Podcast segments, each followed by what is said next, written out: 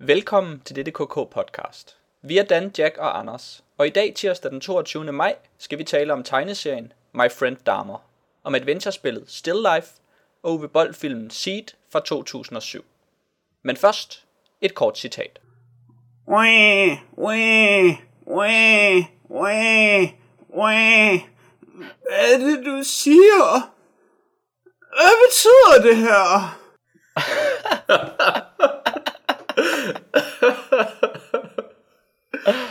Wow. Det, det, det husker jeg fra Seed.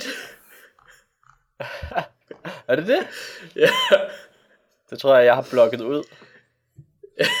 jeg tror, at, at Jack imiterede babyen på videobåndet, og så øh, den meget inkompetente øh, hvad hedder det, politimands meget inkompetente kommentar, mens han så videobåndet.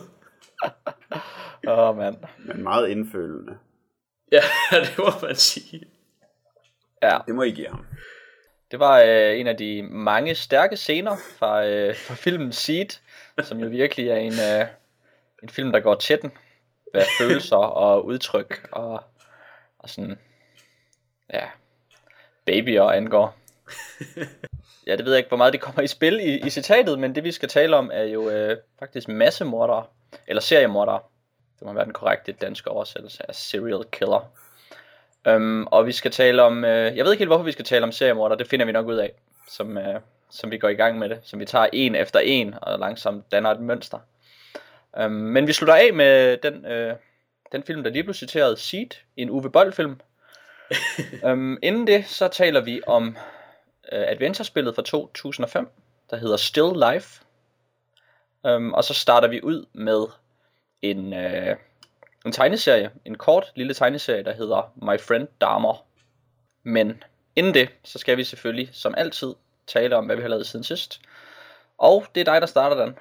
Jeg har læst en ny tegneserie fra Image Comics, der begyndte i marts, der hedder Manhattan Projects, som er skrevet af en gut, der hedder Jonathan Hickman, og tegnet af en gut, der hedder Nick Pitara. Og øh, uh, The Manhattan Projects, det er sådan en, en mad scientist over-the-top tegneserie, hvor, um, hvor Jonathan Hickman han forestiller sig, at atombomben, uh, altså The Manhattan, The Manhattan Project, er et cover for alle de rigtige projekter, som de lavede, Oppenheimer, og Feynman og Einstein og alle de andre. Så der er noget rimelig crazy science, der foregår i den. Og øhm, i første nummer, der følger man Oppenheimer, som han bliver indrulleret i projektet. Og øh, det, det går ikke helt stille af, og øh, det er... Øh, der er utrolig mange sjove idéer. øh, blandt andet så er de jo selvfølgelig op imod øh, Nazi-Tyskland og deres scientists, og så øh, også de mere esoteriske japanske videnskabsfolk, der også øh, inkluderer øh, dødsbuddhister, der kan åbne øh, portaler, så øh, Soichiros Hondas kamikaze samurai robotter, de øh, løber igennem portalerne og øh, hvad hedder det? Og så Oppenheimer, han må, han må bemande en maskinkanon og, øh, og stå og plukke samurai robotter, mens, øh, mens folk de dør omkring ham. Okay, og så lavede de lige en atombombe, så folk ikke lagde mærke til alt det der. Ja, ja, altså, hvad hedder det, øh, ned, nedenunder det projekt, så var der så alle de rigtige projekter, som, øh, som øh, sådan noget med, at, øh, ja, altså sådan noget teleportationer og øh, robotter og øh, kunstig intelligens og, øh, hvad hedder det, øh, ja, den slags, og så en, en gennemgående ting, altså nu er det kun to numre ind, indtil videre, men, men jeg har været så imponeret, at, at jeg blev nødt til at nævne, at jeg har læst det, Øh, en gennemgående ting, det er, at øh, Albert Einstein, han sidder i sådan et rum, et aflåst rum, og kigger på sådan en kæmpe stor stenartefakt. Og så af en eller anden grund, så må han ikke gå alene uden vagter, fordi han er for farlig. Så det er meget spændende at se, hvad pokker der sker med ham. Okay, så der er sådan en superhelte twist over det, at de der scientists i virkeligheden er sådan overnaturlige, eller? Jeg ved ikke, om de er overnaturlige, altså det, de er mad scientists alle sammen. Så Oppenheimer, han er, han er også rimelig vanvittig, og Richard Feynman, som man også følger lidt i, i episode 2, og som man får, man får nogle uddrag af hans øh, private optegnelser løbende i tegneserien. Han er sådan utrolig øh, meget en, en charlatan. Okay, og så lærer man lidt også Ja, i svinget. ja. Har du læst øh, Five Fists of Science, tror jeg den hedder? Som Nej. øh, Matt Fraction lavede, mener jeg. Øh, nej, det har jeg ikke. Som også handlede, det var vist, det var sandsynligvis Tesla, fordi er det ikke altid Tesla, mm-hmm. bortset. Det- fra i det tror The jeg. Manhattan Project. Ja. Øhm, og nogle andre, der teamede op og var sådan et superheltehold. Og så var de mad scientists. Mm-hmm. Det lyder lidt som den. Ja. Øhm, det, er, det er meget muligt. Øhm, det er i hvert fald, øhm, det er i hvert fald øh, afsindigt underholdende, synes jeg. Og så er det vel øh, humoristisk, lyder Ja. det som om. Eller er det Ja. bare din tolkning, der er humoristisk? Ja, det, det er også humoristisk, altså det er... Men er det ikke også Jonathan Hickman, der har fundet på FF? Jo, Fantastic Foundation, som Fantastic Four er i øjeblikket, så vidt jeg husker. Og det er jo sådan ligesom Fantastic Four, bare med mere mad science. Ja, Og mere make-up. mere, mere make-up. Ja, noget i den retning, ja. Så han er glad for sin, for sin gale videnskabsmænd. Jeg, jeg tror også, han er meget god. Ja, Jeg kan godt lide FF i hvert fald. ja, det kan jeg også godt. Og øh, ja, som sagt, Manhattan Projects, det, det tegner også til at blive øh, sjovt og vældig, vældig underholdende. Hvad med ham der Nick Petara? Ham har jeg aldrig hørt om. Nej, det har jeg faktisk heller ikke. Øh, han har en, en ganske udmærket tegnestil, synes jeg, der passer ret godt til, øhm, til indholdet. Altså han er sådan, hvis du kan huske Jeff Darrow, Ja, ja, Det kan med mange detaljer og meget, øh, øhm, ja, sådan meget tyngde i hans, i hans tegnestil, som, ja. ja, som der er ret fed. Han er lige så god som Jeff Darrow, fordi Juan Jose Rip gør jo også det samme. Ja, det er også og er rigtigt. ret god til det. Ja. Øhm, jeg ved ikke helt, om han er nær så god, som, som Jeff Darrow er, men altså, det er stadigvæk godt. Det synes jeg, det er. Jamen, det lyder lækkert, det kan jeg godt lide. Ja, Så længe han Ja. ikke tegner image-agtigt. det gør han ikke. Men det er måske også en grim fordom stadig at have om image. Det er det måske faktisk. Måske er der egentlig ikke særlig mange ved image, der tegner image-agtigt. Jeg tror, udover Erik Larsen, så er det vist, så er det vist meget få. Hvor meget er der udkommet af den?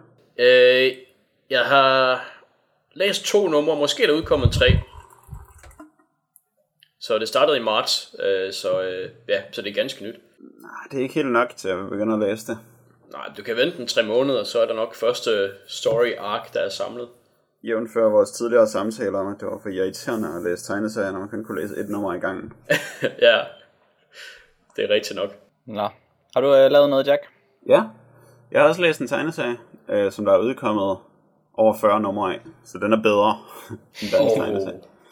Den hedder The Goon, og den er både skrevet og tegnet af Eric Powell, og han øh, har brugt meget tid på at være, eller han er mest berømt for at have været kontroversiel med The Goon. Men så har han også lavet The Goon, som nogle gange vinder priser og sådan noget, men der er ikke nogen, der læser det, er mit indtryk. Og så tænker jeg, at jeg vil prøve at læse det, fordi The Goon har, han ser sådan ret sej ud. Han har sådan en sixpence hat, og så gør de meget med sailor. Han handler om The Goon, som er øh, håndlanger for en mafia-boss, der hedder Labrazio, i en lille by, hvor der kun er en anden bande tilbage, efter at The Zombie Priest, han flyttede ind på Lo- Lonely Street, og begyndte at øh, have sådan en zombie-mafia. Og så hver gang de dræbte nogen, så fik han flere zombier, og så har han udryddet alle de andre forbrydere i byen. Så nu er der kun Labrazio tilbage, og de er kun tilbage, fordi han har The Goon, som er en stor goon, der øh, slår zombier ned. Det lyder sådan, øh, er det sådan lidt en parodi? Ja, på en måde, men på sådan en grovkornet måde, hvor øh, det mest handler om at... Ja, den, er, den har sådan lidt en mærkelig humor, og især i de første numre, der synes jeg, det var ret irriterende, fordi han virkelig sådan gjorde sig umage med, at det skulle være... Ja, at han skulle bande, og der skulle ske sådan nogle øh, absurde ting med folk, der bliver slået i stykker og spiser rotter og sådan noget. Mm. Som er bare, øh, han prøvede lidt for hårdt på det.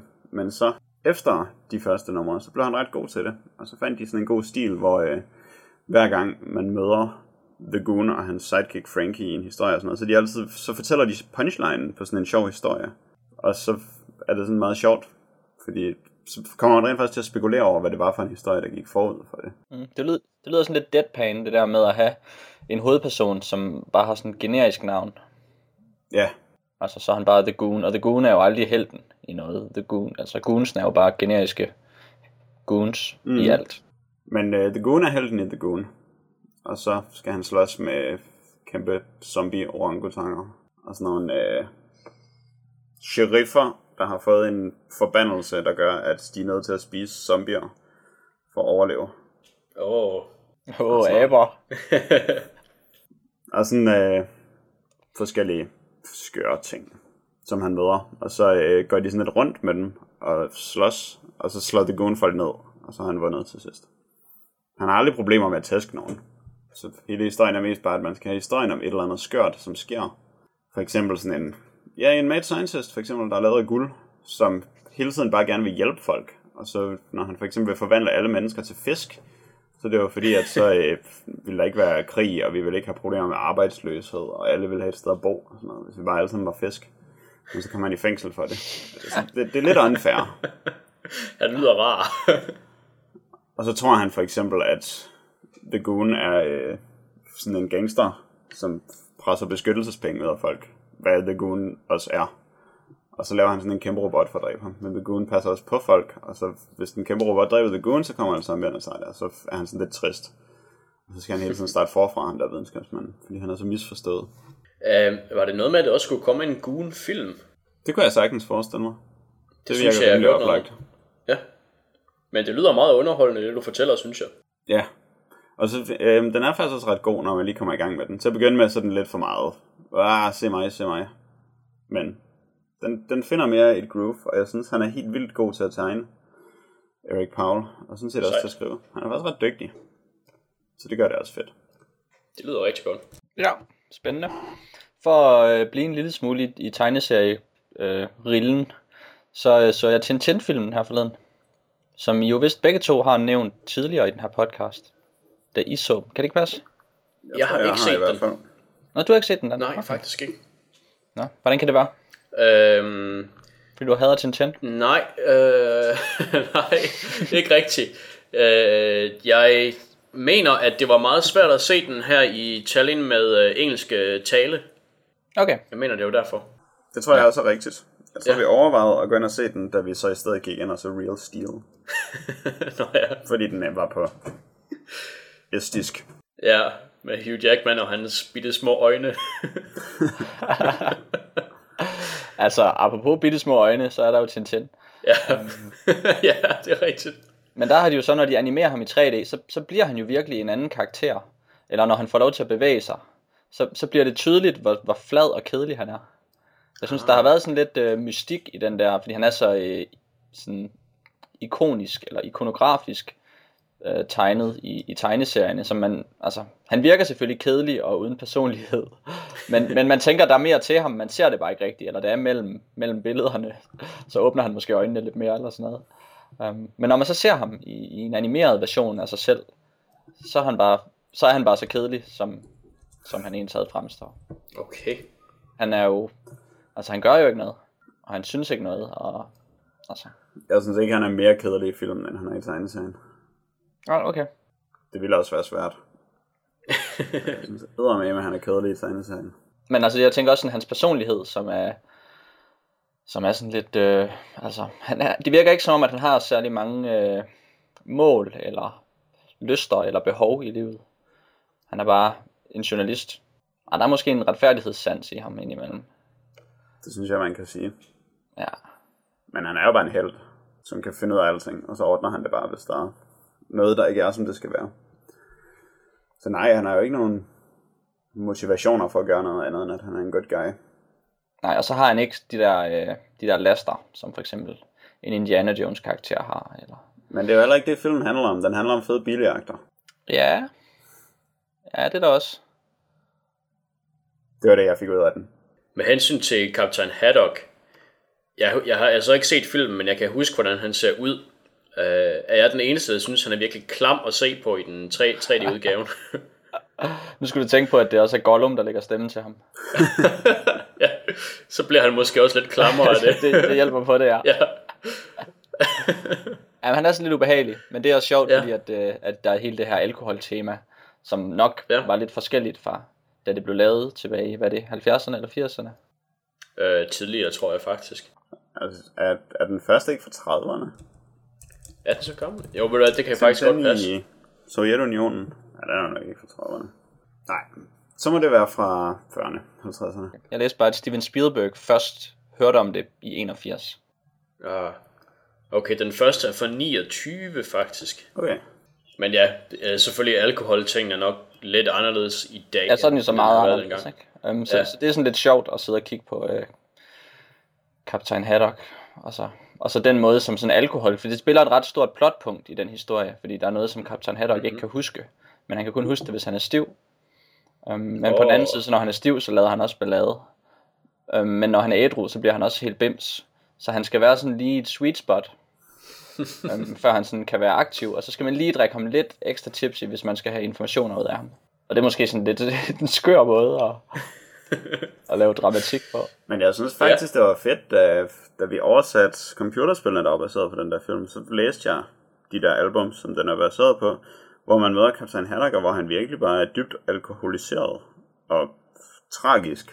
I hvert fald i tegneserien. Jeg kan, jeg kan ikke helt huske, hvordan det blev oversat til filmen, men det er faktisk, øh, det er faktisk meget fedt, og har meget mere kant end noget, af det andet, end noget andet i forbindelse med Tintin. At han mm. bare virkelig har det dårligt, og har ødelagt sit liv på at drikke så meget, og så kan han slet ikke holde op med at drikke. Nej, men det er også lidt fjollet, den måde han er sådan, fordi han er så sådan fuldstændig overdrevet besat af, af sprut.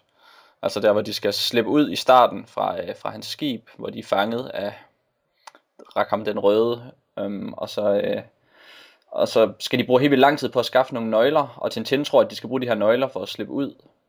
Men i virkeligheden, så skal de selvfølgelig bare bruge nøglerne til sprutskabet, så han lige kan putte fire flasker sprut i inderlommen, og så kan de springe ned i en redningsbåd. Ja, okay. Og det er sådan, altså, Da, okay, så det er et rimelig stort fokus i filmen, lyder det som. det er det. Det, det, er, det er der hele tiden i filmen, Ja, okay. hvor, hvor fuld han er, eller hvor fuld han ikke er, og sådan noget. Og når de løber tør for benzin, eller hvad det er, som et, et fly har, det er vel benzin, eller flybrændstof, kan vi kalde det, så kan han selvfølgelig Ja. bare bøvse ned i tanken. Nå ja, det er klart. Ligesom i virkeligheden. Ja. ja, men meget, meget lineær historie, uden sådan, sådan særlig, meget, øh, særlig meget bevægelse. En god biljagter med masser af bevægelse. Ja, ej, det virker. Altså, jeg slår lidt fra, når der kommer biljagter. Jeg kan ikke helt huske dem. Det var ellers det eneste gode ved filmen. Du skulle nok have set den i 3D. Ja, det gør jeg ikke. Det gør jeg godt nok ikke. Det tror jeg gør biljagterne bedre. Okay. Ja. Dan, har du med? Ja, jeg har set noget i 3D. The Avengers har jeg set. Så tog du den først fra Jack. Ja. Uh, ja, Jeg havde tænkt ved mig bare at trække tiden ud, inden han gjorde det. Ja, Det kan være, I kan, Jeg ved. I kan dobbelt teame den. Avengers Chicken. Tag teame Avengers. ja. Øhm, men ja, Jack, jeg vidste jo også, at, at du selvfølgelig havde set den, så jeg tænkte, at det må være at nævne. Og øh, så du den også i 3D? Nej, Nej, okay. det var lidt ved et tilfælde. Fordi jeg havde fået at vide, at man ikke kunne undgå at se den i 3D. Og så Ah. købte jeg bare sådan billetter på mig at få. Og så så jeg den ikke Ja. i 3D.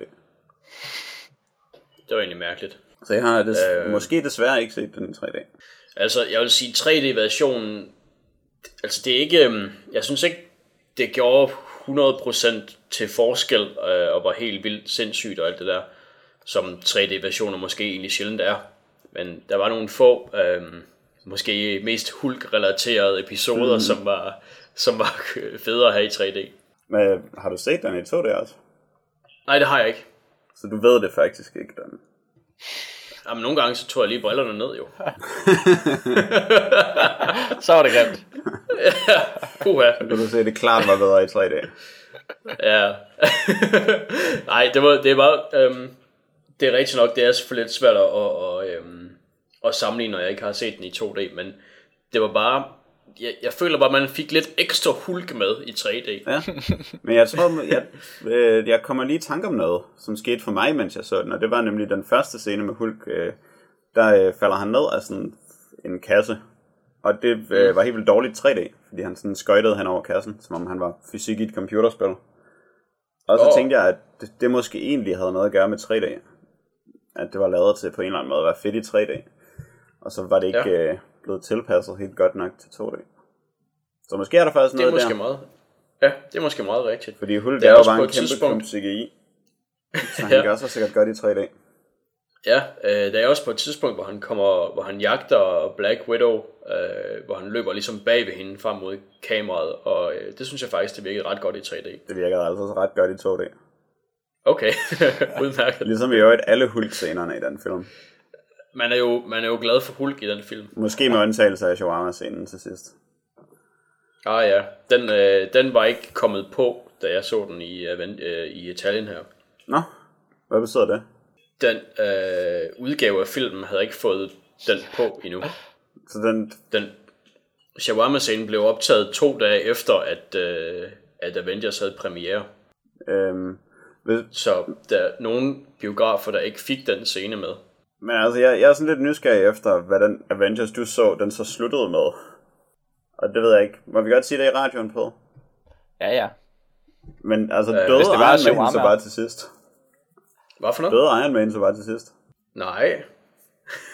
det gjorde han ikke. Ja, taler vi om den samme shawarma-scene? Der er der kun én. Der var han ligger helt døllet, og så skal Hulk genopleve ham. Ah, okay, så vi talte ikke om den samme shawarma-scene. Hvor mange shawarma scener er der i den, du har set, Dan? der er kun én, fordi jeg, jeg så, der er, okay, der er kommet, senere hen, så er der kommet en ekstra cut scene på, der handler om shawarma. Nå, Jeg har hvorhen? heller ikke set Jack. Nej, den har jeg heller ikke set. Vi har begge to kun set en shawarma-scene. Ja, Så Det er, da heller ikke, det er da heller ikke til at få jer til at se Avengers og tale om den i min podcast. Det var fuldstændig galt. det er forfærdeligt. Det er rigtigt. Men okay, så øh, ja, så vi har set den samme. Altså, jeg er rimelig spændt på shawarma-scenen lige nu. er sådan uden at spoile for mange, for mange dødsfald. Uh, bare lige, hvad er, det, hvad er shawarmans rolle i den scene? Det var, at Iron Man er helt vildt dårlig til at udtale ordet shawarma. Og så vil Ja. han have det. Det er sjovt. Ja, Nå, okay. ja. Men Og Avengers er, det vil sige, Avengers er en masse superhelte, og det vil sige Iron Man og Hulk og nogle flere. Ja, uh, Iron Man, Hulk og Captain America og Thor og Black Widow og Hawkeye i, i filmversionen. Okay. det er alle dem der. Og de skal redde verden. De skal redde verden. Var de gode til det, Dan? De er ret gode til det. Er det en god film? Uh, ja, det tror jeg faktisk, det er. Men du er ikke helt sikker. Altså, jeg synes, den var god hele vejen igennem. Og nu hvor jeg tænker over den, så synes jeg stadigvæk, den er god. Så jeg tror, at den er god. En god Hulk-film. Er det korrekt at Ja. svare? Det er det vigtigste. ja, Hulk, han, han stjæler ret meget af, af billedet, når han er på. Og Bruce Banner stjæler helt meget af billedet, når Ja. han er på. Han er også rigtig sej. Uh, Mark Ruffalo, som den nye udgave af Bruce Banner. Og det er virkelig sjovt, at, at det bare var så, øh, så meget et wildcard, alt det med Hulk. Ja, Og så var det alligevel det rigtige. Så øh, det der skulle til Ja. var ikke at få bedre skuespillere til at spille Bruce Banner. Man skulle bare skrive et ordentligt manuskript til Hulk. Så ja. det var det mega godt. jeg tror bestemt, det var det. Så det er ret fedt. Jeg synes, den er... Altså... Den er jo ikke lige så god til at holde en spændingskurve, som Robocop er. Der er et tidspunkt der i midten, hvor de sidder og snakker lidt meget. Og der ikke sker helt nok. Ja, det er måske rigtigt. Men udover det, så det, øh, det er bare sådan en god, en god actionfilm. Jeg synes, at Ja. skurkene er øh, et helt vildt kedeligt og mærkeligt valg. Uh, ja, Chitori-rasen. Hvad er det lige for noget, der? Det er Ultimate-universets svar på skruller. Nå ja, På hvad? På skruller. Er det sådan noget uh, lakridskonfekt? Nej, det er en, en farlig, farlig alien race fra outer space. jeg ville ønske, de havde brugt skruller. ja. Ja. Der er bare ikke noget fra er Ultimate-universet, der er rigtigt. Der er kun Nej. cheap knockoffs. Men øh, ja. Men øh, den valgte de alligevel at bruge. Ja, okay. Spændende. Så det er en god uh, superheltefilm, modsat uh, alle de andre, som er dårlige? Eller er den bare lidt bedre? Eller er den bare lige så god? Jeg ved ikke helt, om den er lidt bedre. Den er god. Men øh, den, mangler, den er måske lidt for konsekvent god og velskåret og sådan noget. Og mangler lidt kant. Måske er det det, der er problemet. Ja, den, der, den player det måske lidt safe. Problemet er måske, at der ikke er noget, der er galt med den. Fordi man har så mange forskellige historier, man kan fortælle, fordi man har så mange folk. Så man kan hele tiden smide Ja. et eller andet op i luften. Ja. Det er rigtigt nok. Det virker som lettere, end hvis man bare kun har en origin-historie. Så skal Mm. en historie om det. Hader Origin historie. Mm. Så jeg synes, det er dejligt, at det ikke er det, de gør. Og jeg synes, øh, de har en en virkelig episk slagsmål til sidst. Ja, Det vil jeg se filmen faktisk. for, fordi det er det mest episke superhelte slagsmål, der er lavet på film. Ja, det er fedt nok, for det der er der faktisk ikke særlig mange gode eksempler på, sådan af det, jeg har set. Det er nemlig ikke. det er rigtigt nok. De er ikke så gode til Det er noget, der sker rimelig tit i tegneserier, at der er rigtig mange, der slår sig på samme tid. Ja, for pokker. Okay. Og rigtig mange bygninger, der bliver slået i stykker. Og det de gør den ikke Ja. fæsende med, når de gør det på film, synes jeg. Ja. Det er rigtigt. Kryber udenom. Det gør de ikke i Avengers. Alright. Og der er for mange vitser. For mange, øh, så skal de lige sige noget morsomt. Og så det er tit ikke sådan særlig morsomt, og det er altid sådan lidt malplaceret. så hvis jeg kunne få lidt mindre humor i min film, så ville det være Ja. dejligt. Det er godt. Lige bygge den op, og så pille den ned igen. Ja. Jamen, den er, øh, den er god, men den er også... Ja. Man, kan ikke, øh, man kan ikke elske den på samme måde, som man kan elske Robocop. Ah, okay. Det ligger meget godt op til den film, jeg har set. Robocop. Nej, Borte med Blæsten. Ah, Aha. Ja. Um, som jo ikke er lige så god som Robocop. Men lang er den til gengæld. Jamen, det er den jo faktisk ikke helt. Eller, Er den ikke det det? ved jeg ikke. Folk taler altid om, hvor lang den er. Så når man sætter sådan noget og ser den, så tror man, den skal være 5 timer eller sådan noget. Og den er bare 3,5. Det synes jeg, der er rimelig langt. Det er lige en halv time mere end sådan en normal lang film. Ja. Um, og men er jeg det, tror, et, et kvarter længere end Titanic, eller sådan noget? ja, det kan faktisk godt være. Nu har jeg faktisk, nu har jeg så ikke lige set Titanic. Men jeg har hørt om, den er lang.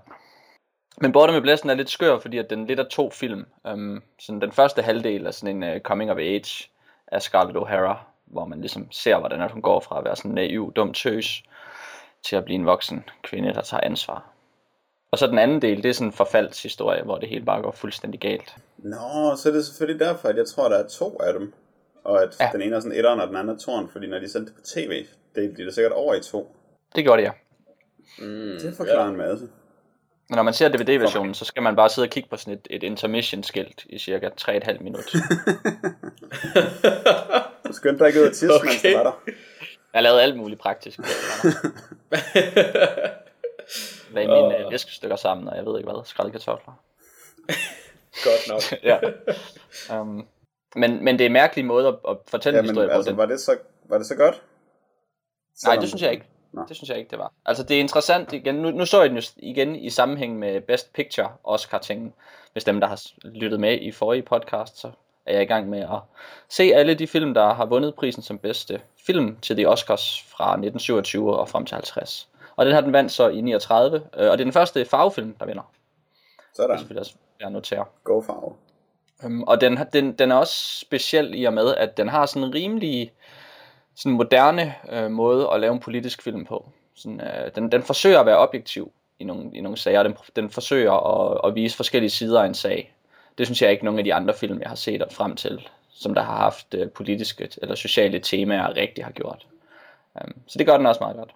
Um, og så har den den her sådan episke, sådan Citizen Kane'ske, eller hvad vi skal kalde det, forfaldshistorie til sidst, hvor at det bare bliver super tragisk.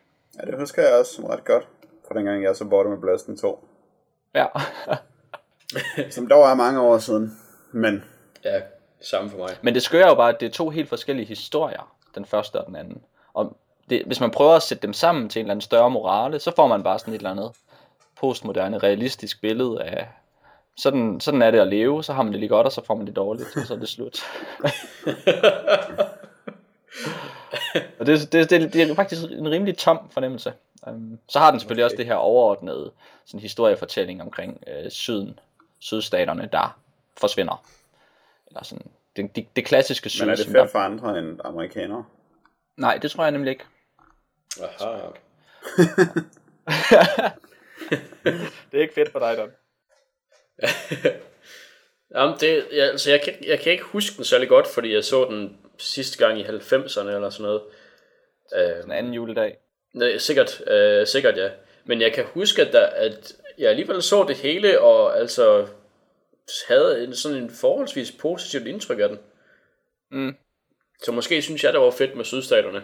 Det kan godt være, ja. Altså, der er jo sådan ja. nogle øh, rigtig, rigtig flotte udendørs skud. Der er sådan en masse Ja. ja. tysk ekspressionisme over rigtig meget af, af det, de mm-hmm. laver. Med sådan silhuetter i forgrunden, og så sådan nogle helt vildt maleriske øh, sådan, øh, grønne og røde gradienter i baggrunden, med sådan en sådan overhyperrealistisk solnedgang, der sådan går amok. Ja. Sådan, nogle, sådan nogle scener, som virkelig bare går amok, hvad det angår. Og, og både bruger det bedste fra, fra farvefilm og det bedste fra sort film på samme tid, som jo er ret godt klaret. Indtil da, så Ja. alt, hvad der har været i farver, det har jo bare været de vildeste penselstrøg over det hele. Ikke? så den, øh, det gør den flot. Okay, så det kan godt være, at det, har, det kan fænge en del mennesker alligevel. Og så er det jo den første øh, film, hvor at der er en, der er krediteret som production designer. Og det er faktisk med udgangspunkt i Border Blessing, at det bliver sådan en fast titel, og at man senere begynder at give Oscars til production designer. Aha. Og det lyder også som, om det var en god idé at få en production designer. Ja, det gør det. Fordi filmen er ekstremt flot. Så. Fedt. Men der er også Clark Gable. Ja, det er der også, men han er, altså, det er jeg ikke så imponeret over. Det er, fordi han er sådan en, øh, sådan en, en Clark Gable smartass, og han bliver faktisk en lille smule øh, flad i forhold til det der sådan meget sådan moderne, næsten postmoderne øh, hverdagsdrama, der udspiller sig i den anden halvdel. Han bliver bare en jerk. Clark Gable. Ja, det er det. Men han plejer jo bare at være jerk på sådan en sej måde, ikke? Ja, det gør han. Ja, Han er måske ikke fuld nok i bordet med blæsten. Det er svært at sige, hvornår Clark Gable er fuld, fordi han er altid fuld, tror jeg. Sådan spiller han i hvert fald. Nå ja, han taler også som, han er fuld. Ja. Der er selvfølgelig en scene, hvor de faker, at de er fulde, og der er de virkelig fulde. hvor de skal fake, de kommer hjem fra byen, i stedet for at de har været ude og dræbe en masse, øhm, en masse sådan nogle, i sådan nogle telt, hvad hedder det, shantytowns. For Ah, ja. carpetbaggers kalder de, øh, det er sådan et udtryk, de bruger hele tiden.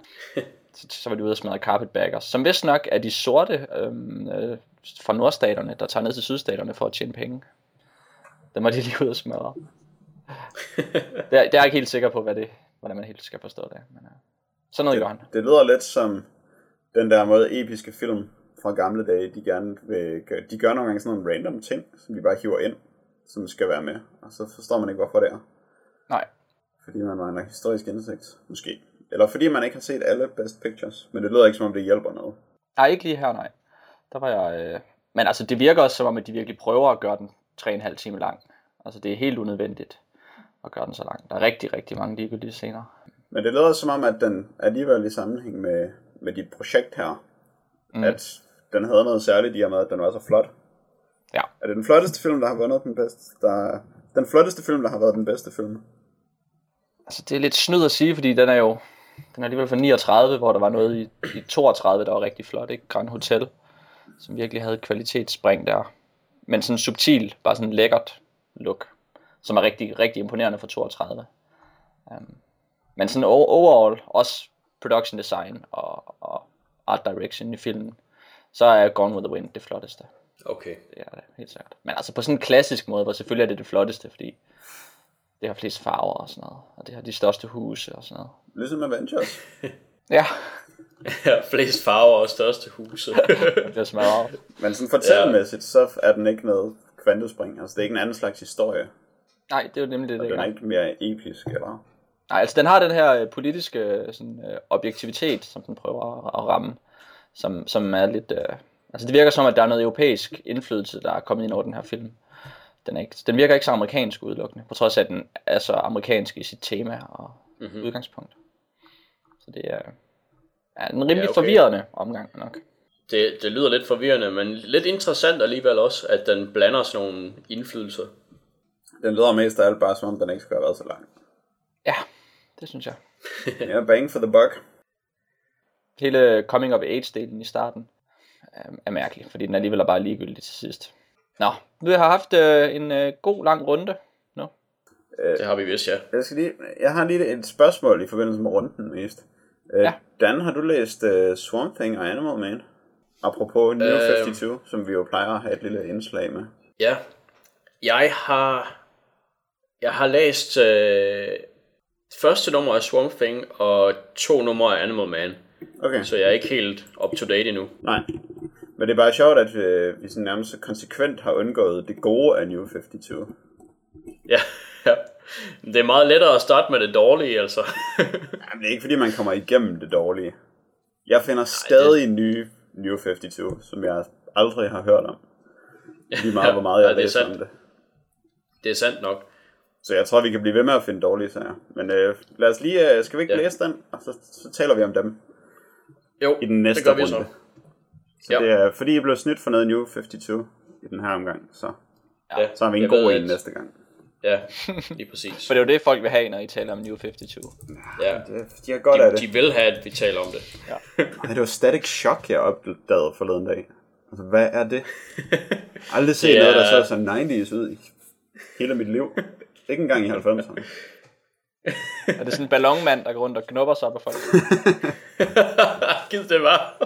Det ville godt nok ikke være særlig 90's på. Men min der ballonmanden var sådan en uh, super muskelbund med masser af taktiske bælter spændt på sig. Og eventuelt sådan en uh, pistol, som tegneren havde glemt at tegne, og så bare sådan klistret ind bag ved hans hånd senere. Men øh, ja, sådan er det. Godt, men øh, det gør ikke så meget, at, øh, at vores runde blev så lang. Fordi i, øh, i 94, der lavede Døf Back Døf, for det hedder han, øh, en, øh, en tegneserie, sådan en øh, autobiografisk tegneserie omkring hans, øh, hans forhold til Jeffrey Dahmer. Um, og han forsøgte at få udgivet sådan en 100 siders version af den, men øh, det lykkedes aldrig, fordi der var ingen, der ville, øh, det var sådan lidt for meget en hot potato um, at, at skrive om Jeffrey Dahmer i sådan ikke ekstremt kritiske vendinger, men sådan forholdsvis imødekommende. Um, så, så han var nødt til selv at udgive det, og så udgav han kun 24 sider, som vi så har læst uh, til i dag. Og hvad der skete efterfølgende, det aner jeg ikke. Men vi har kun læst 24 siders uh, tegneserie. Um, den hedder som sagt My Friend Dahmer, uh, og jeg næ- nævner lige igen, at den er skrevet af Døf Back Døf. Måske den største, den største asset ved den uh, tegneserie. Den største af alle dørfer. Ja. Ja, Um, og Jeffrey Dahmer var jo som bekendt øh, måske en af de mest øh, spektakulære øh, seriemordere i nyere tid, fordi han var så øh, fuldstændig sindssyg.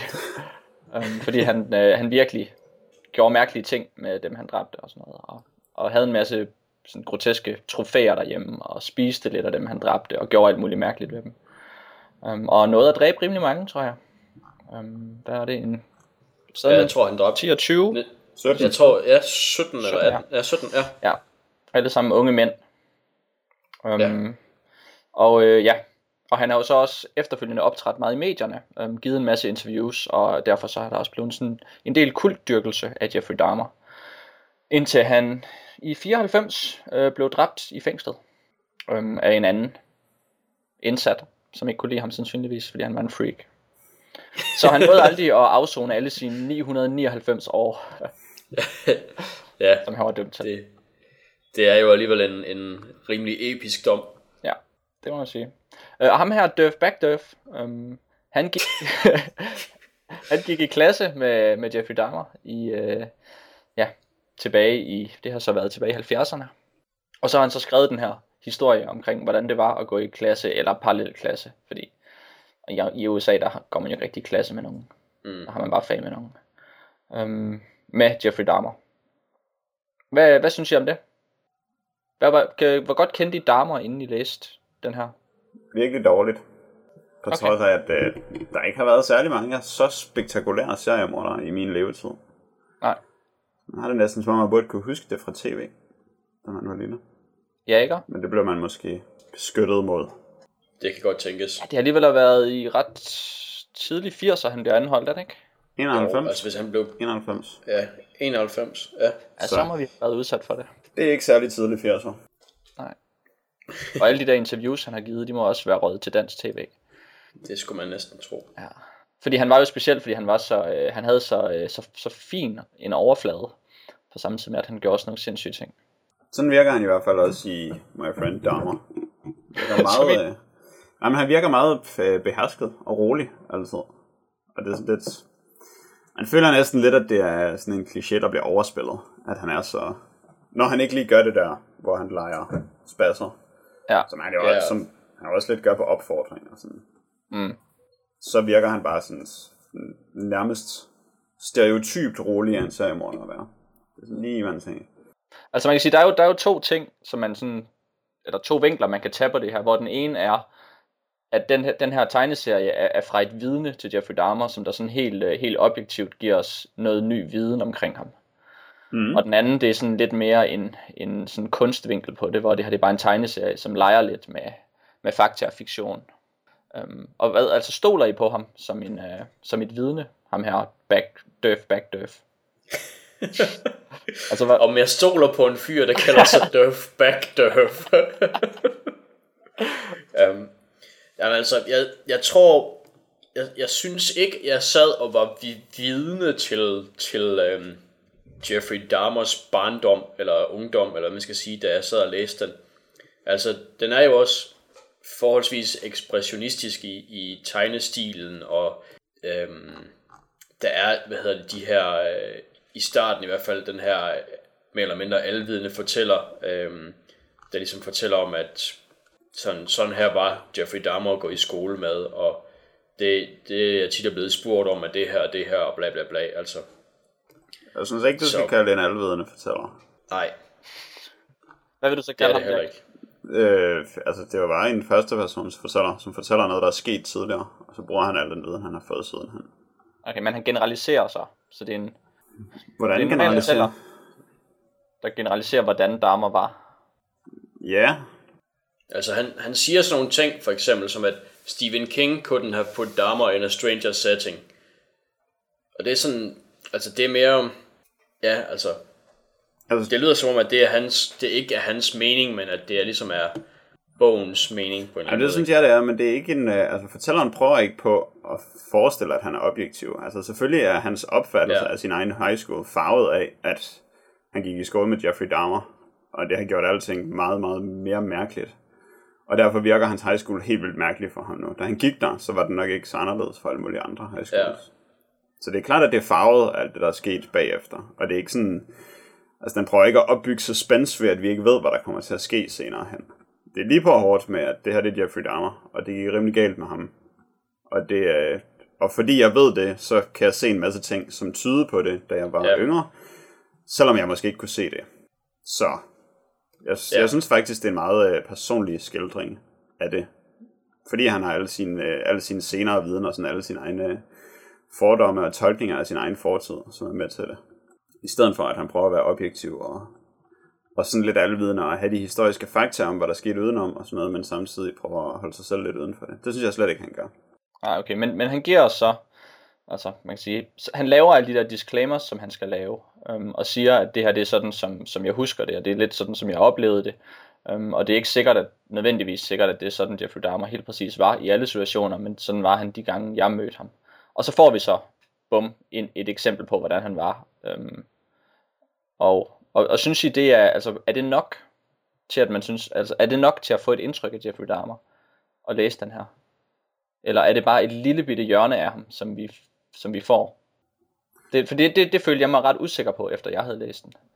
Altså, altså for eksempel, at, at, at de havde det her, øh, den her lille, det her lille spil, de lavede, hver gang de var sammen, hvor at Jeffrey Dahmer ville lade som om, at han var spastisk lammet. Um, også fordi, at, ja, fordi han var inspireret af en, var det en, en interior decorator? Ja. Ja, hans mors uh, indretnings... indretningsarkitekt eller sådan noget, ja. ja. Som, som var spastisk, og så ville Jeffrey Dahmer så lave paudier på ham, eller opføre ham. Um, og det blev så, så, det tog så så meget over, at det var sådan lidt den eneste måde, han kunne være social med andre på. Så han sådan hele tiden var i den her mærkelige spasserrolle. Um, ja, så blev han hentet af dem, og så fik han nogle penge, og så skulle han løbe rundt og lave spastisk lammet ballade. Ja. Mens de grinede.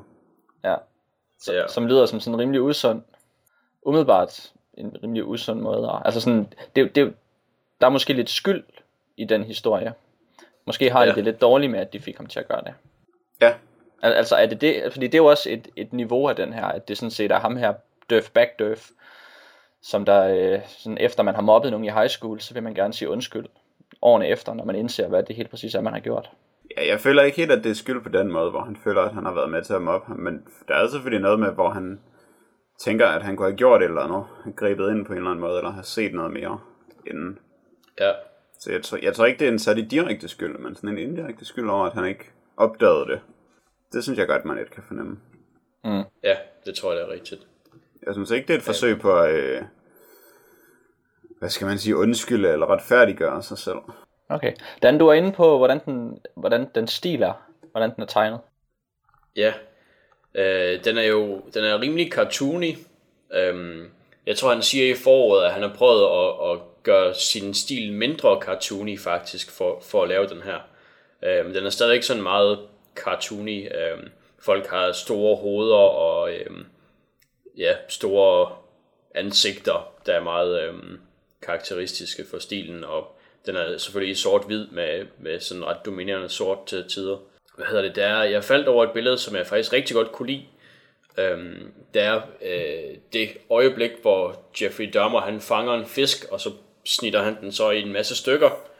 Øhm, der ser man ham så til sidst sådan kigge ned på fisken, der så er helt smadret, og så er hans hoved er i sådan en mærkelig vinkel, der fik mig til at tænke på øh, Picasso faktisk. Øhm, fordi at det ikke er, altså det er ikke, der er ikke rigtig forsøgt, forsøgt at lave et, et, et, et realistisk perspektiv på det billede. Det er mere, øhm, ja, det er mere øh, kunstnerisk end det, kan man sige. Det er også meget sådan et, et money shot i tegneserien, ikke? Altså hvor man virkelig, nu skal I se den sindssyge damer, nu skal I se morderen, og så bliver han nej, fanget det der, synes jeg, nej, det, det synes jeg, der, der kommer på næste side faktisk, som jeg ikke rigtig brød mig om. Nemlig. Men ja, på, på, på siden før det, hvor han... Øh, på næste side, det er der, hvor man ligesom kigger på ham nedefra, og hans ansigt er helt sort, og han siger, at han vil bare se, hvordan det ser ud, da han dræbte den. Han har en bloddrøbende kniv i hånden. Ja, ja, ja. Øh, men, men før det, der, der synes jeg, at der er der sådan et, øh, det er ikke et, øh, og der måske fylder halvdelen af siden, men det andet billede, det er så større. Øh, men det, det billede, jeg taler om, der er mere ekspressionistisk som sådan, det, det synes jeg, det, det, det var interessant. Øh, selvom selve episoden måske ikke var specielt interessant. Okay. Hvordan, hvordan synes du så, altså den her tegnestil, passer den til indholdet? Eller påvirker den bare indholdet? Eller hvordan oplever du det? Jeg synes egentlig, at den passede til indholdet. Øh, altså, det, jeg, jeg, har, jeg har det lidt svært med de to, altså det er to kapitler, ikke? Øh, hvor, hvor der er nogle forskelle, faktisk, synes jeg, fra tegnestilen i kapitel 1 til kapitel 2. Mm. Øhm. Det er bare fordi, jeg, jeg, jeg får sådan en, uh, en intertekstuel reference, når jeg ser den tegnestil. Og så tænker ja. jeg sådan en samfundssatire med det samme. Ja. Når jeg ser den tegnestil, fordi den minder om sådan noget, ja, Crump eller Mad ja. eller et eller andet. Ja, sådan noget præcis. typisk amerikansk. Ja. Nu, nu gør vi grin med samfundet tegning. Ja. Satire-tegning. Det er rigtigt. Det er, det er meget sådan 70's uh, øh, underground comics-agtigt. Og der var alt jo satire i 70'erne. Ja. øhm, men, men det er rigtigt nok, der, det er der meget i den stil. Øhm, jeg ved ikke, det, det, det synes jeg, da, måske det er fordi, at jeg ved, at den foregår i 70'erne, at, at jeg synes, den passer til det. Okay, der var ikke andre måder at tegne på i 70'erne, end den han, det, han vælger. Eller hvad? Jo, det var der, det var der som en, øhm, og han, han tegner jo ikke det her i 70'erne, han tegner det jo en del senere, men det ved jeg ikke, jeg synes bare, stilen passer egentlig ret godt til, øhm, til indholdet. Altså at det at i og med, som, som Jack også øh, var inde på, at det er ligesom hans minder, som der også er blevet farvet senere hen, af, øhm, af hvad han ved om damer nu, så er der jamen, de her meget øh, karikerede ansigtsudtryk og så videre, der, der godt kan tage en, øhm, tage en mere, øh, hvad kan man sige, sinister drejning, når man, når man tænker på det, fordi at hvis det her det skulle være en, en altså som, som du sagde på stilen, kan godt bruges til en masse humor, men når den karikerede, øh, den karikerede, hvad kan man sige, stil bruges til at udtrykke en, en seriemorders, øh, hvad kan man sige, øh, hvordan han ligesom efteraber mennesker og sådan noget, så mm. synes jeg, at de, nogle af de der øh, scener, hvor han leger spasser, de bliver faktisk ret, øh, ret skumle, i stedet for at de bare er, er skægge at se på. Ja, men jeg synes, øh, altså, at, at stilen, fordi den er så lidt realistisk, så, så skjuler den jo sådan nogle af grusomhederne. Altså, så gør den det mindre, altså mindre vedkommende og mindre farligt. Jeg er ikke helt sikker på, hvordan man ellers skulle have tegnet det, for at det ville virke fedt, men, men det... Hvad er det for nogle grusomheder? Det, som damer har gjort, altså. Så det er ikke noget af det, der bliver vist? Nej, det er det jo ikke, for der sker jo ikke noget grusomt i tegneserien. Han dræber en fisk, ikke? Det gør han. Ja. Ja, men jeg, jeg tror, jeg kan følge dig. Jeg tror, jeg havde jeg tænkte det samme øhm, på et tidspunkt, hvor øhm, man, man hører om et øh, hundekranie, der sidder ude i skoven på en stage et eller andet sted. Der tænkte jeg, øh, det hundekranie, det er også sådan rimelig ja, stiliseret, altså der, der er ikke så mange detaljer, og det er ikke øh, altså klamt eller noget, kan man sige.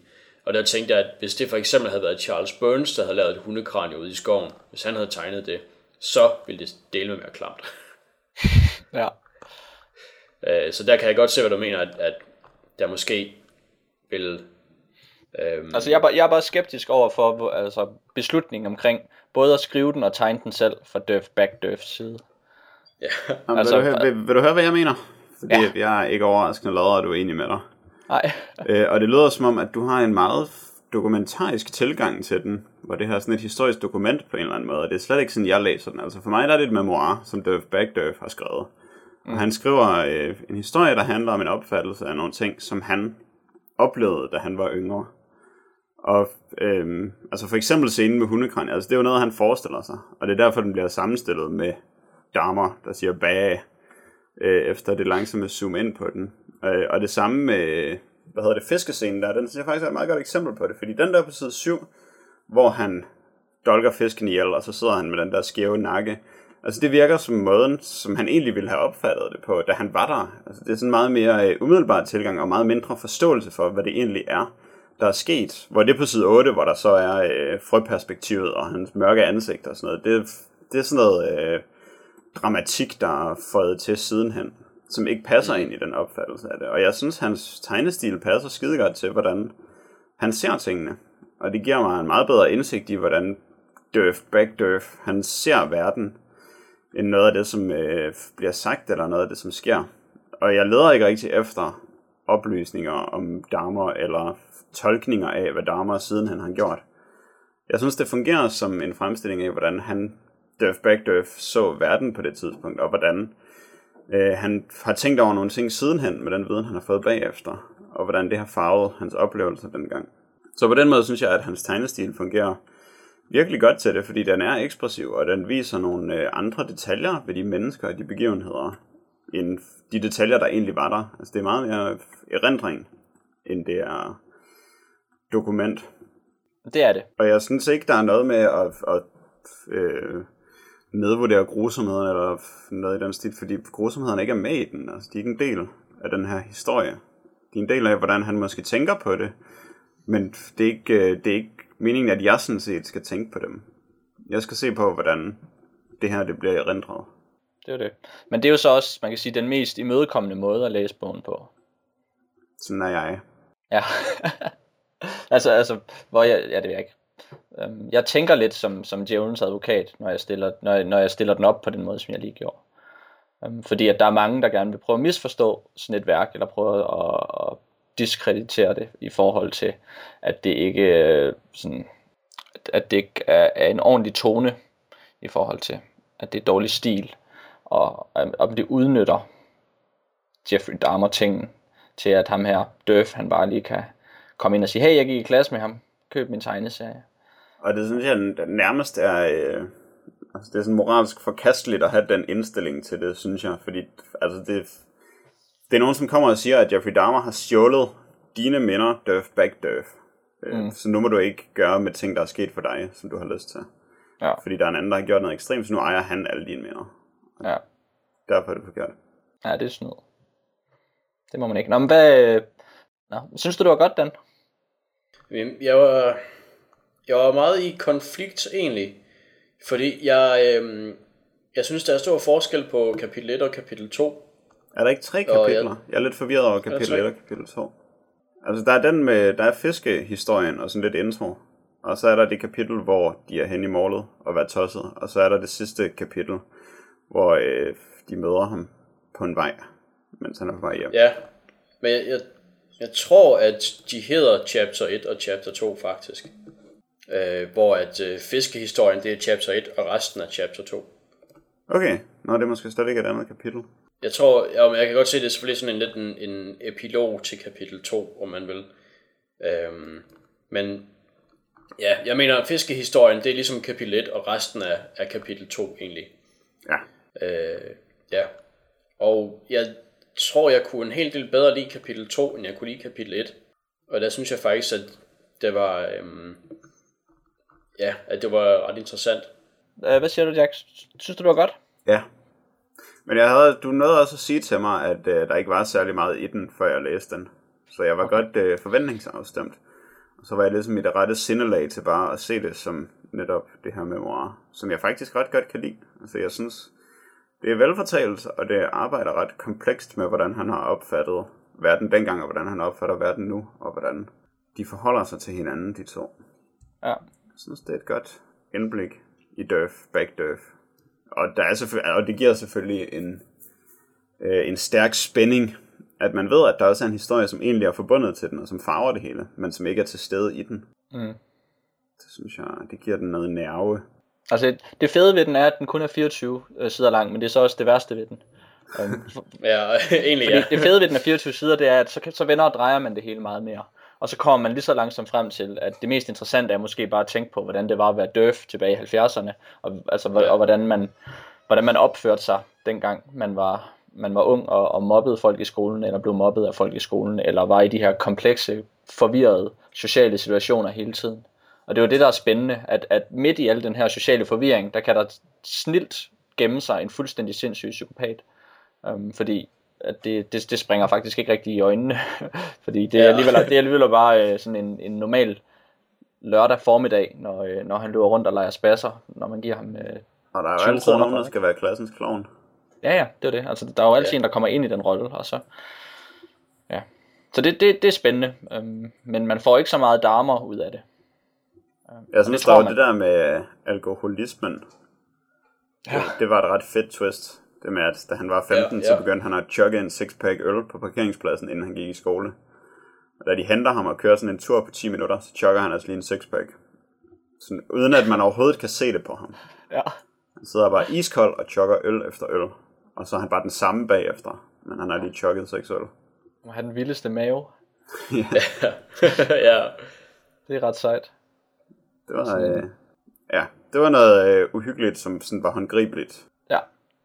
Ja. det er Og rigtigt. som man håber er anderledes end den klassens klovn, man selv husker.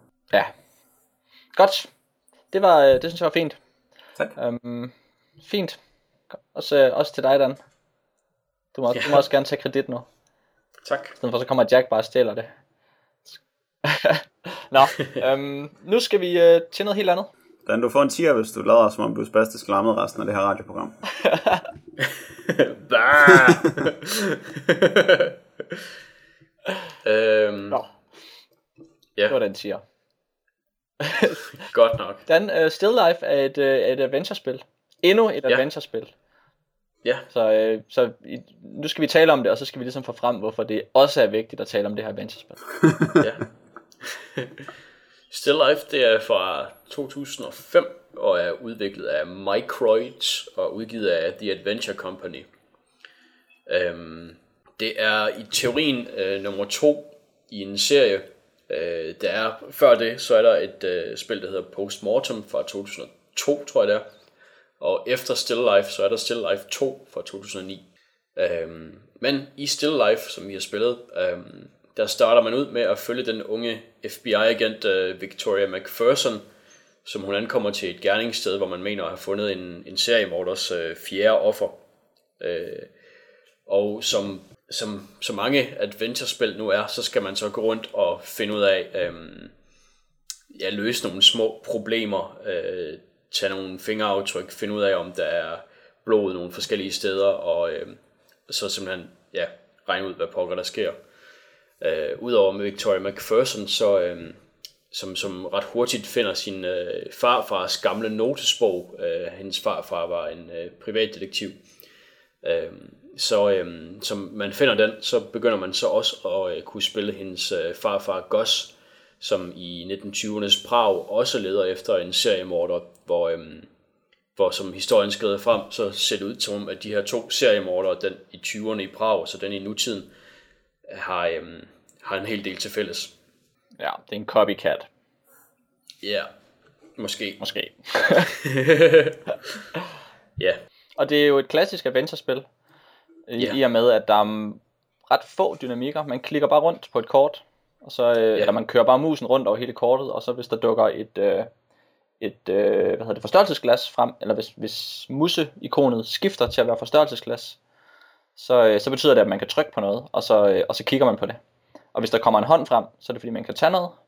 Og hvis der kommer et, øh, et en skruenøgle, svensk nøgle frem, så er det fordi, at man kan manipulere et eller andet. Og hvis der kommer sådan en øh, vindrose, så er det fordi, man kan køre et sted hen. Ja. Meget vigtigt Ja. at have den med os. Den er der også. Ja. Um, så det, det er rigtig, rigtig simpelt. Hvis man højreklikker, så kommer man ind i sit inventory, og der har man ting, som man så vil kunne prøve at bruge på ting, og man vil også kunne kombinere de ting, man har i sit inventory. Og det er alt sammen fuldstændig, som alle adventure-spil har været for inden. Og så er der puzzles, Det er der. som man møder. Jeg ved ikke, hvor mange, hvor mange puzzles har I, har I mødt i den mængde still life, I har spillet? Jeg har mødt en, og så var jeg færdig med det spil. Nå, okay. okay hvad er det, så det var den første puzzle. Hvad er det for en? Øhm, det er en, hvor man... man skal hjem og besøge sin far, og han har sådan en kiste på loftet, som har ens bedstefars ting i. Og så har han også lige fundet en halskæde tilfældigvis, som tilfældigvis har sådan nogle øh, ruder og hjerter, ligesom på kort på. Og så skal man op til bedstefarens kasse, og så er der tilfældigvis fem spoler med sådan nogle kortsymboler på. Og så kan man ikke lukke kassen op, medmindre man indtaster de rigtige kortsymboler. Og det er selvfølgelig dem, der er på halskæden. Men de er helt vildt sjovt koblet sammen, de her spoler, så de alle sammen snorer, når man trykker på en. Og så skal man, Ah, nej, tre af dem snurrer, når man trykker på en. og så skal man trykke på dem en hel masse gange, indtil den, man får tastet de rigtige ind. Og det er sådan, ligesom resten af spillet, så er det sådan helt vildt konstrueret og påklistret, besværligt og irriterende, og overhovedet ikke sjovt at skulle gøre, fordi der er ikke nogen gimmick, jeg regner ud, man skal bare sådan sidde og skrue frem og tilbage. Det var en, øh, det var en puzzle, som, øh, som man kan være kritisk overfor. ja. Ej, den, den puzzle, den er ret dårlig. Det er rigtigt nok. Ja, og det, og det er sådan en ting, der måske er gennemgående i spillet, at der er nogle puzzles, der er, sådan, der er ok integreret i, i fortællingen og i verdenen. Øh, og, og det virker godt, når de er det. Og så er der puzzles, som virker påklistret. Og sådan, Ja. Altså, hvem bygger lige sådan en puzzle dungeon, som man skal puzzle sig igennem? Ja. Altså, det er sådan, Alle skurke Det i alle adventure-spil. ja, ja, lige præcis. jeg foreslår en nøgle øh, næste gang. I stedet, ja. i stedet for, at, at man lige har en masse malerier med en serie af tal på. Og så skal man gå rundt, og så skal man se rækkefølgen af de tal, og så skal man gå hen og trykke på et panel og sådan nogle ting. Det, det er sådan meget konstrueret, og det, øh, Ja. hvor man kan sige, diagnose op, det er måske den bedste integrerede puzzle, Den giver mening i hvert Fordi fald. det, der skal man bare dirke op. Og det er sådan et lille spil, hvor man, mens man går i gang med at dirke op, skal regne nogle regler ud for, hvordan man dirker en lås op. Og så til sidst lykkes det at dirke låsen op. Den synes jeg var god. Hvad siger du, Dan, hvis vi øh, taler puzzles nu? Ja, jamen det, altså, det er rigtigt, at, at der er nogle af dem, der er øh, lige lovligt påklistret. Og jeg tror, at det er, øh, hvad hedder det, adventure øh, spils udviklernes evige frygt for, at et adventure-spil bliver for kort. Øh, det er de generelt helt vildt bange for, og så har de sådan tænkt, at de er nødt til at sætte noget ind, for at der skal være flere puzzles for, ja, for at trække spillet ud eller sådan noget. Mm. Og øh, så kommer der altså nogle rimelig, øh, nogle rimelig kunstige puzzles frem af den grund, og øh, der skal jeg være ærlig at sige, at jeg kunne ikke huske, at der var så mange af dem i Still Life, fordi jeg spillede det i 2005, da det kom ud i sin tid. Ja. Men, øhm, men det, det er en del af dem, og det er ikke så fedt igen. Kan du huske, hvordan, hvordan modtagelsen var af det i 2005? Altså, hvordan var adventure øh, genren? Den var vel godt, og, godt i gang med at dø på det tidspunkt, var den ikke? Ja, den var rimelig død på det tidspunkt, så, øh, så forbundet med det, så var det her en ret sådan, ja, altså jeg vil ikke kalde det en revival, men altså det var et, altså det var sådan et, man ikke havde regnet med, at der ville komme ud, og så wow, så kom det lige ud, og så var det øhm, sandsynligvis en del bedre, end hvad der ellers var på det tidspunkt. Mm. Øh, fordi jeg husker det, eller jeg havde en ret positiv indtryk af det, da jeg spillede det i sin tid. Men øhm, altså jeg vil sige nu, syv år efter, at det ikke er ældet med ynde. Øh, altså grafikken, personerne i hvert fald, ser virkelig forfærdelige ud. Og øh, ja, der er de her ret contrived øh, puzzles, som, som man godt kan sidde og blive lidt øh, harm over. Men det er, hvordan skiller man mellem puzzles og resten af det, man skal i et adventure-spil? Hvor går grænsen helt, helt præcist? Altså, jeg vil mene, at der er måske tre niveauer af det her spil. Sådan tre former for udfordringer. En af dem, det er den der med at lede rundt på kortet, og så finde ud af, hvad man faktisk skal trykke på. Okay, og det er ikke en puzzle. Jo, det, eller, nej, det er det ikke. Det er, det er, man tror, man, man generelt kalder det for pixel hunting. Ja, pixel hunting, ja okay. Og den anden del af det, det er så det med at, øh, at samle øhm, øh, altså genstande op, og så bruge dem. Bruge dem på hinanden, eller bruge mm. dem på noget. Og der skal man jo nogle gange lige regne ud, at man skal putte en kævle på en snor, før man kan kaste snoren op i et gelænder, og så sidder snoren fast. Ja. Øhm, og den kalder jeg heller ikke umiddelbart en puzzle, men bare at, Nej. at bruge sine items. Og så den sidste, Ja. det er de her meget etablerede, dum dum dum, nærmest minigames, der kommer ind, hvor man trykker på noget, og så kommer der et helt nyt interface, og, og så skal man løse noget. Ja. Og dem kalder jeg puzzles. Det er også dem, jeg, jeg tænker på Men som vi, vi puzzles. kunne selvfølgelig godt kalde det hele for puzzles, hvis vi havde lyst. Ja, det er bare, det er egentlig mest i forhold til, at, øh, var det dig, der sagde den, at øh, man sætter puzzles ind for sådan kunstigt at trække spillet ud. Men altså, der er jo Ja. masser af ting, hvor man kunstigt trækker spillet ud i alle de der ting. Ja, Så det er ikke Det er kun rigtigt, puzzles men- skyld. puzzles, nej, men med det så tænkte jeg, at de der puzzles, der har sin, sin egen skærm, sit eget interface, hvor man så skal sidde og, og dreje på nogle ting, eller ja, lige præcis som, som med den boks, du øh, talte om, Jack. Mm-hmm. Og det er også en måde at trække det ud på. Men man kan sige, det er vel også efter, efterhånden mere og mere etableret, at de spildynamikker, som vi taler om her, måske ikke er så interessante. Altså, vi har, Ja. vi har, indimellem- vi har vendt dem rimelig godt i alle de forrige podcast, vi har lavet omkring, øh, omkring adventure games. Ja. Og spildynamikkerne, ja, det er vel bare, hvad det er. Og nogle gange er der en, en, en, øh, en fornøjelse i at klare en puzzle, hvis man føler sig klog og god. Øh, og nogle gange er der en, en frustration over, at det enten er meget kedeligt, eller at det bare føles øh, fornærmende dårligt øh, game design.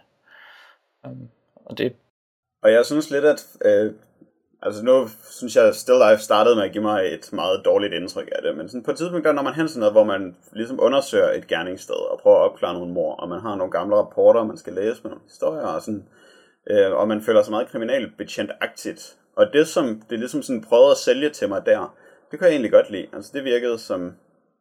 Det, det virkede som noget, jeg kunne tænke mig at sidde og tænke over, og jeg tænkte, at det ville blive relevant at vide nogle af de ting, der stod i rapporterne og sådan noget. Der var en samlet historie her, og det, som spillet skulle udfordre mig med, det var sådan set at samle de tråde fra de forskellige oplysninger, jeg fik. Og det er jo altid det, jeg lidt drømmer om, når jeg går i gang med et adventure-spil, i hvert fald et af den her slags. at man virkelig kan få lov til at lege detektiv. Ja, lidt. Og at der, og der sådan er en historie, og det gode ved spillet, det er, at man prøver at udrede den historie. Og der er nogle ting, som man gør i forbindelse med det, for at skaffe sig flere oplysninger til historien. Men man vinder ved ligesom øh, at forstå historien og regne de her ting ud. Ligesom at jeg synes, at med den der øh, kistepuzzle, der burde man vinde ved at regne ud, at det var på halskæden. Som sådan et meget forsimplet ja. Eksempel, der aldrig nogensinde vil blive sjovt. Og så bliver der lige klistret noget ekstra pjat på. Ja. Ligesom at, øh, fordi der ødelagde den det var så fuldstændig for mig, da jeg havde gået rundt og pixelhuntet og sprøjtet mit luminol på væggen og sådan noget, og været kriminalbetjent aktiv. Det var sådan set fint nok, altså det var sådan rimelig dumt det der med pixelhunte, men det er nogle gange øh, the name of the game, og det passede ind til sådan den setting, og det som jeg troede, jeg skulle få spillet til at gå med. Og man så prøver at forlade det første gerningssted, hvor trappen ned derfra styrter sammen lige pludselig. Og det gør den udelukkende for, at man skal gå hen til sådan en brandtrappe, som er spærret af, og så skal man ud og pixelhunte efter noget, som man kan brække de der brædder af med. Ja, Og så brækker man brædderne af, og så går man ud på, øh, hvad hedder det, brandtrappe, altan ting, og så tager man brandtrappen ned, og så falder brandtrappen ned, og så kan man ikke kravle ned ad den, og så skal man bare trykke på gælderne og hoppe ned. Ja. Og det er bare sådan, altså, irriterende at finde jernstangen, som man skal brække det fra hinanden med. Det spiller et tid pixel hunting. Men så også bare sådan alle de der klik, man skal lave bagefter på at fortælle, for at fortælle en fuldstændig plat historie om, at trappen er styrtet sammen, så nu kan de ikke komme væk fra det her gerningssted, men de sådan prøver at finde en brandtrappe, og så er den i stykker, og skaber det spænding eller hvad, at jeg er nødt til at hoppe ud over altanen ned på en container.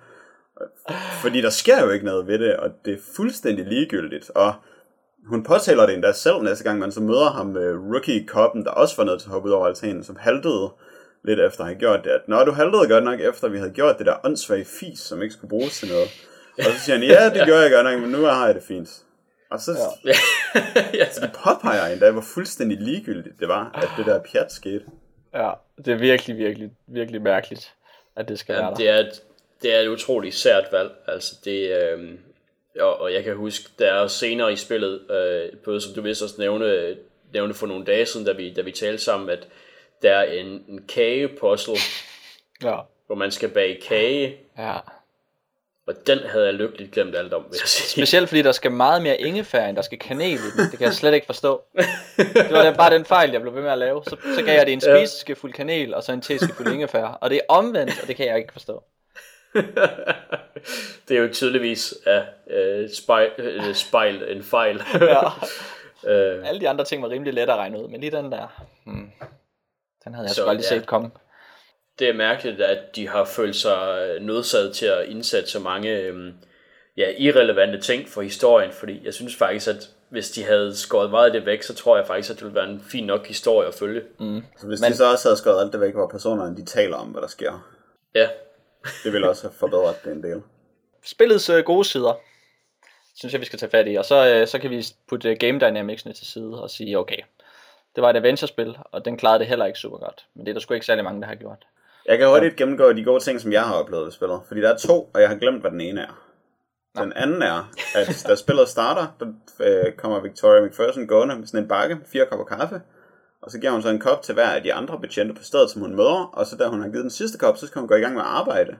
Og så skal hun gå ind og tage sådan noget bevismateriale, og så starter hun med bare at tage hele sin, det er ikke en venti, men det er en grande i hvert fald, en kæmpe kop kaffe, som hun lige har kommet med, og så chokker hun den i en tår, og ja. så smider hun ned, og så tager hun til det, og går i gang. Det var ekstremt sejt. Det var fedt. Også fordi det er bare ikke, altså hun kan ikke stille den fra sig. Nej, hun er nødt til at chokke den. Ja. det var godt. Så det var den gode ting, jeg kan huske. Men det bygger jo bro over til sådan den der generelle stemning, der er. Den her karakter, som hun er i den her verden, som hun befinder sig i. Altså den her meget moderne, øh, kvindelige detektiv, ja. øh, med sådan et, øh, ja, sådan, ja, korthåret detektiv, som ikke, øh, som virker som om, at hun er lidt sådan en, øh, en tomboy, eller hvad kan man sige, en drengepige ja. på, på mange punkter, som er, hun er meget øh, øh, uimponeret over alt. Og hun har sådan en ironisk distance til de fleste ting, ting der sker omkring hende. Er du sikker på, at den er ironisk? Er det ikke bare hendes gigantiske læber, der forhindrer alt til at nå hen til hende? ja, det er så, øh, det er så der, hvor det er ikke særlig flot 3D-animation. det, det er det virkelig ikke. Og det er ikke fordi, at man ikke har haft ressourcerne, eller at det er teknologisk, sådan, ej, dengang i 95, der kunne man bare ikke lave ordentlige læber. I få, altså, De det er ikke dårligt, mindre. Det er bare dårligt modelleret. Ja. ja. ja. Så det, det er ærgerligt. Men, men den karakter, som hun er i den verden, det der, det er der sådan meget, øh, der er sådan lidt Fight Club stemning, lidt Seven stemning. Sådan det her, sådan ja. lidt kolde storby noget med meget få mennesker. Hun kører rundt i sådan en kæmpe bil, og jeg synes noget af det mest stemningsfyldte i spillet, det er nok når man øh, går fra sin bil og hen til elevatoren i kælderen på politistationen. Ja. Mm-hmm. Det kunne jeg rigtig godt lide. Det er faktisk rigtigt nok. Um, Men altså på det tidspunkt, så... der var jeg øh, allerede så vred, at... Men Dan, øh, de gode ting med spillet. Ja. ja. Men Dan, du, ja. øh, du er jo øh, optimist, når du spiller adventure-spil. Ja, det er jeg bestemt. Ja. Um, og jeg, jeg skal så sige, at hvad hedder det, selv da jeg spillede det øh, for syv år siden, at der kunne jeg godt huske, at starten er meget langsom, men jeg synes faktisk, at øh, Victoria McPherson og den, hvad kan man sige, den storyline med hende og, øh, og det her opklaringshalløj, den bliver faktisk rimelig interessant, i og med at hun bliver sådan viklet ind i, øh, i opklaringen på en måde, man ikke helt forventer, og hun er... Øh, øh, der, der kommer ligesom mere på spil, altså man bliver lidt mere investeret i karakteren og sådan noget. Mm. Er det fordi hendes kæreste udstiller malerier, der har forbindelse til moren? Øh, måske nej, nej, ikke rigtigt. Altså det er sådan, jo, altså det er det der med, at hun kan ikke helt stole på sin kæreste heller, og, og der er sådan, altså hun kan miste folk og sådan noget. Altså det er, det er rigtigt nok, der er noget med det. Øh, men det synes jeg faktisk, der, der bliver mere interessant i løbet af spillet. Ja, altså jeg synes, det, det er rigtig stærkt, at de bruger så meget tid på at bygge hendes hverdag op.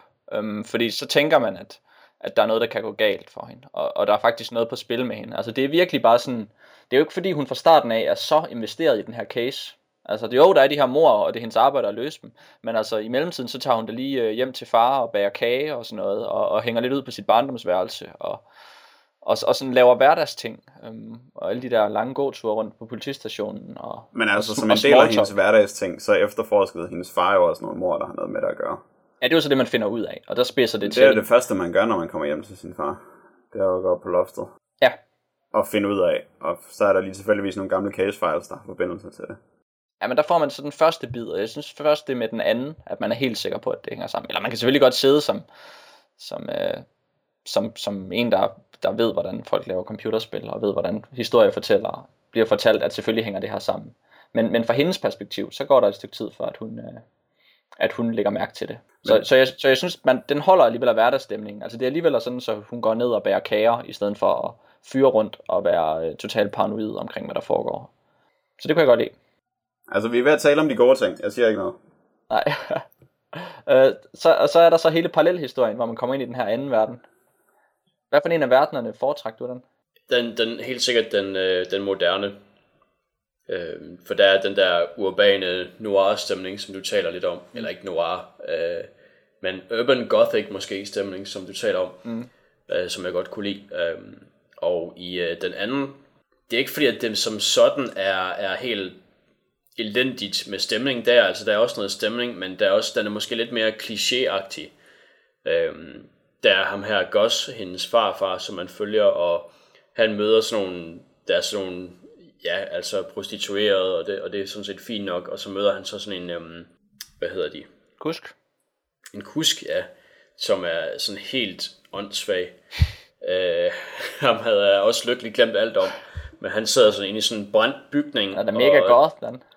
Ja, og han er simpelthen så grim også med sin høje hat, og det der hår, der bare ser ud som at, det ved jeg ikke, han har lige med med nogle plastik på hans hoved, eller sådan noget. Det er virkelig, virkelig grimt. Og så sidder han så og er sådan lidt hemmelig, og har nogle ravne, der stjæler ting for ham og sådan noget. Og det synes jeg, der ødelægger lidt, øhm, det ødelægger lidt den der øh, mere kliniske stemning, der måske er i Victoria McPhersons øh, verden. Ja, det er sådan lidt kedelig prav 1920, sådan hvorfor de lige har valgt det. Det er ikke fordi, man har noget forhold til det, og Og så er det jo meget vigtigt, at Gus han skal have et soul patch, fordi det var som bekendt det mest udbredte skæg i 20'erne. ja, Og meget fedt er, fordi det er gammeldag, Ja. så skal det hele pludselig være sepia-tonet, i stedet for sådan at være koldt og Ja. snevejr, som det er i nutiden. ja. Alt det ved jeg ikke. Det, det synes jeg holder meget godt. Det er trods alt hende, der læser det. Så det er hende, der tænker på old times.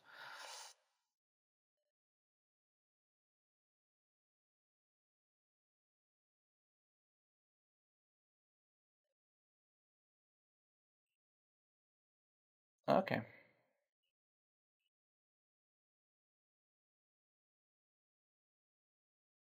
Nej. Og giver ham et soul øhm, patch. Ja, men det har han desværre også i den første. Og der er han endnu grimmere ind i, uh, ind i den her. Ja, han er ikke for god. Men, hvad så, men, men den historie, synes jeg sådan set udspiller sig. Altså halvvejs igennem spillet, så er man færdig med Gus, er man ikke? Noget af den stil, ja. Ja. Altså det er bare tre gange, man er derhenne. Ja, det er vist Og så er rigtigt. det det. Ja. Så det er ja, en form for backstory, kan man vel sige. Ja. Øh, Men det er jo så også, den er så heller ikke helt så dramatisk, fordi man ved ligesom, at han overlevede og Ja, skrev det her. Møder han øh, Victorias bedstemor i forbindelse med det der flashback. øh, de, har, de er allerede mødtes. Øh, Okay. Mødtes de postmortem? det kan jeg faktisk ikke huske. Dan. Ja, Aldrig været mere det er skuffet over dig end nu. det er nogle år siden, trods alt. Jamen, det er bare fordi, at øh, de gjorde sådan et stort nummer ud af at tale om det. Da mm, hun mødes ja. med sin far. Og den historie ja. har vi godt nok aldrig hørt, var. Ja, Så jeg tænkte, det virkede oplagt. Men øh, Det det, det ved vi ikke, om der er noget mere. Nej, og så, øh, og så går den jo over, og så, ja, men den har hele det her øh, sådan edginess. Sådan, øh, som er, Jeg sidder virkelig og øh, jeg har lidt svært ved at styre mig i forhold til det, fordi det gik mig så meget på nerverne, det her spil. Lige fra starten af. ja, den Og prøver blandt andet dets edginess. Øh, blodet eller brysterne. er der forskel? Nej, Alle bliver stabbet i deres boobs, ja, og det er meget vigtigt, at øh, der lige er et nipple slip, og så sådan et dolkemærke i et hvert boob, der er med i spillet. Og et boob, ja. det er hver gang nogen bliver slået ihjel. Så ja. der er et boob, der er blevet dolket, og der er et nipple slip. Uh, det er edgy. Det er godt nok for voksne, det her. det er rigtigt. Og så da de finder hende i badekarret til at begynde med, der står og snakker om hende, og så tager de det der klæde væk og siger, åh, hun har tatoveringer. Og så bliver de sådan helt chokeret og konkluderer, at åh, hun kan godt nok godt lide smerte hende her, og det er godt nok ekstremt, og hun er nok prostitueret, fordi hun har tatoveringer. Og hun er blevet badly beaten, kan vi se på, at hun har sådan en lille rødt mærke på læben et sted. Men mest så er hun bare blevet stabbet i sine boobs igen og igen. Men det er faktisk sådan helt generelt, så er der en masse, øh, altså sådan øh, altså en masse stereotyper, en masse klichéer inden for alle, alle sådan raser. Og Skal alle vi lige sådan, tale om Tate, som er den første person, man møder i spillet? og hvor ja, det hæslig forfærdeligt. minstrel show blackface han er. Ja. Så står han bare og banner og svogler på sådan en good old negro boy måde. Og, og sådan er det med, Fuldstændig med alt, hvad man møder. Når man møder en, der, hvis man møder en, der er homoseksuel, eller man møder en, der har en eller anden etnicitet, eller en, der er sådan en goon, eller et eller andet, så er de så ekstreme inden, inden for deres øh, felt. Men mindre de er prostituerede, ja. så er de sådan forholdsvis nuancerede. Og jeg tænkte, da man mødte Claire til at begynde med, så tænkte jeg, åh fedt, det er sådan en lille tyk ældre dame i et computerspil. Øh, det ser man aldrig. Men det er selvfølgelig, fordi hun er lesbisk, som vi Ja. får banket ind med syvtommer søm, så snart Victoria møder hende igen. Ja. Fordi de snakker om, hvor lesbisk hun er, og hvor øh, naturligt det er, og hvordan lesbiske, de bare har de samme problemer med forhold som heteroseksuelle. Og det er godt nok for voksne, det her. Ja. Øhm, var, er spillet fransk produceret? Ja. Ja. Øhm, Den? ja, det mener jeg, at det er. Den har meget den her sådan kluntede europæiske, nu skal vi lige vise amerikanerne, hvordan vi øh, adresserer sociale problemer og sådan noget, og, og Ja. ja. vi tør sgu godt bare lave en, øh, en, en kliché øh, sort person, fordi vi skal ikke forholde os til amerikansk politisk korrekthed og sådan Ja. Og så, Det og så er- bliver det bare en elefant i Ja. en glasbutik hele vejen igennem. Ja, Og det er, Jamen, det er rigtigt, og han er virkelig så elendig, ham den sorte der. Da han, i, I stedet for alt det, han siger til at starte med, da, da Victoria kommer og giver ham kaffe, så kunne han lige så godt bare sige, I'm a black guy. Altså, det er Yeah, virkelig- I'm black. ja, det, det er altså Du virkelig skal, han skal dårligt. bande helt vildt. Nej, ja, det er også rigtigt. Men, øh, men ja, de er, øh, jeg tror det er fransk, øh, måske har de også øh, lokaler eller kontorer i Canada eller sådan noget. ja, okay. Ja. Fordi det er, jo, Men det, er, jo- ja. det er jo sådan set pudsigt, hvis man ser på sådan det her spils niveau og, og indsigt og stemning, og det er fra 2005, og så man ser på et andet fransk produceret spil fra 2005, som Fahrenheit eller Indigo Prophecy, som, ja. hedder, som jo bare er det her spil så overlegnet. Altså fordi Ja. ja. først og fremmest har revolutioneret, hvordan man skal forstå et adventure-spil, og så har det stil, Ja. ja. det har stemning, og det har selvsikkerhed, og det har plot, og det har story, og det har karakterdybde, og ja, det har det hele. Må jeg have lov til at læse uh, Tates anden replik op? Ja, tak. Det andet, han siger til Victoria McFadden, de har lige mødtes, han har fået en kop kaffe, de står og snakker om, hvem der er på det her gerningssted, og det er sådan rimelig stille og fredeligt, og så, spørger, så snakker man med ham igen, og så siger han, Can you believe this fucking weather? I mean, shit! It was 60 yesterday. Can you believe all this goddamn snow too? Look at this shit! You know how hard it was getting here? Og det er fuldstændig ud af det blå. Ja. Og så, Ja. så det næste, man siger, det er sådan, så spørger man til ham der rookie-koppen, der står og kaster op, og som jo ikke bare sådan bliver stående foroverbøjet og læner sig op af et køleskab, al den tid, man taler med ham. Fordi når man har kastet op, så er man jo i sådan en øh, permanent sammenbøjet stilling, hvor man hele tiden lige skal stå og være lidt døllet og ikke kunne rejse sig op. og så da de skal, og så, ja, han kastede op igen, og så griner ham der Tate bare så længe, på sådan en fuldstændig vanvittig måde, hvor han bare og det kommer ingen steder fra. Og, Uh, ja. Og det er Øh, vel at mærke det første, man møder i spillet. Det er ham, man skal tale med. Så er han bare sådan en manio-depressiv maniac, og mm. samtidig en racistisk kliché. ja, Så er tonen lagt. det er det. Og, Ja. og man ser det jo tit med de europæiske computerspil, at de skal lige vise, hvor meget de, de banner. Altså bare se, hvad IO lavede med, med Kanan Lynch eller sådan noget. Eller, ja, der er et utal af eksempler på det. Ikke? Ja. Og så bliver der bare bandet så meget, fordi man skal ligesom positionere sig i forhold til amerikanske computerspil. Og det er bare, ja, jeg ved ikke, hvor de vil hen med det. Det er forholdsvis mærkeligt. Ja. Mærkeligt og- og lidt barnligt.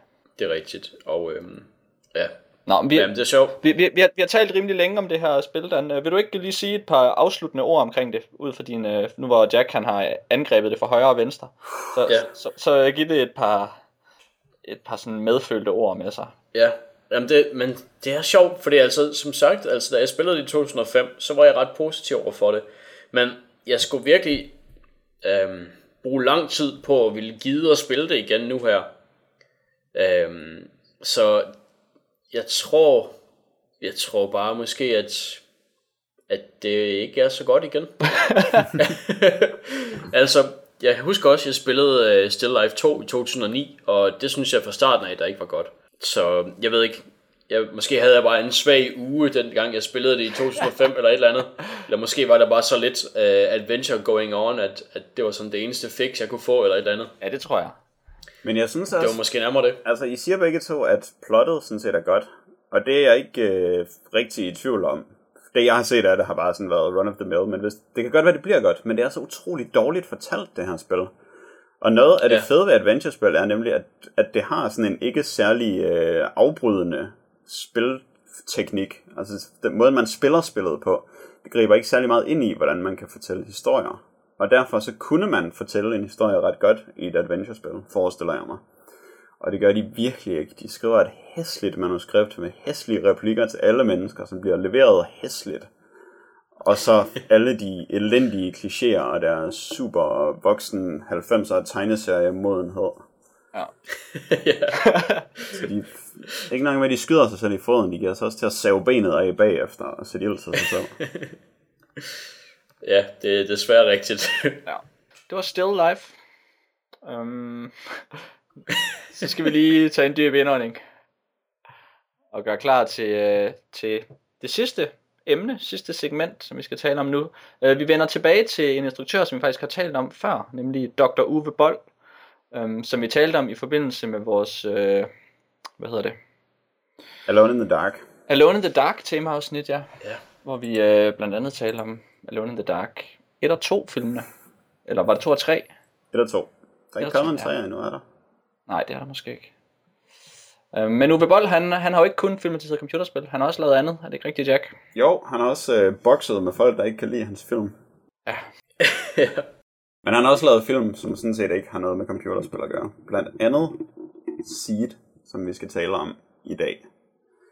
Øh, det er hans øh, veganer statement, som kort fortalt handler om, at øh, der er sådan en regel i staten i 70'erne, om at hvis man skal henrette en morder, så øh, må man give ham tre stød af 15.000 volt tre gange. Og hvis han ikke er død der, så skal han øh, løslades. Og det er et problem, fordi vores øh, hovedperson, Matt Bishop, han har netop fanget den onde seriemorder Seed, som har dræbt intet mindre end 666 mennesker på 6 år. Så han er rimelig slem. Øh, og han skal så i den elektriske stol. Men øh, der er sådan et fedt introplot, hvor øh, ham, manden, der trækker tænder for den elektriske stol, og fængselsinspektøren, de har sådan talt om, ah, den er godt nok gammel og slidt, den her elektriske stol, og det var sådan, den er ikke så god til at henrette folk i, og sådan noget. Så de er rimelig bekymrede. Øh, heldigvis så holder den fint, da Seed han kommer i, og han får sine 2 gange 15.000 volt, og så tænker man, at så når de prøver at gøre det tredje gang, så bliver han løsladt. Og det er der, vi har balladen. Men det gør de ikke. De er meget øh, pragmatiske. De ser, at han er stadig levende efter to steder, og så tænker de, okay, hvis han overlever det tredje, så er vi nødt til at løslade ham. Så vi løber, siger han er død, og så begraver vi ham levende i stedet for. Færdig arbejde. Mm. Så det var faktisk et meget godt twist. Den havde man ikke set komme. Nej. Øh, men man havde så set det komme, hvor han så kravlede ud af graven, og slå den alle sammen ihjel. Ja, det er så det næste, der sker. Det er så det, filmen handler om. ja. Ja. Um, men du får det jo til at lyde som en, en lineær slasherfilm lige nu. Ja, Som, som om man så den, og så fik man ligesom fortalt det her sådan relativt hurtigt, og så gik den i gang med, at han sådan gik rundt og dræbte en, eller en efter en. Um, men den her film er jo ligesom fortalt meget mere fragmenteret. ja. Um, jeg har ikke helt overblik over helt præcis, hvordan alle stykkerne af den hænger sammen, fordi den sådan lidt, lidt bare springer lidt rundt. Det har jeg.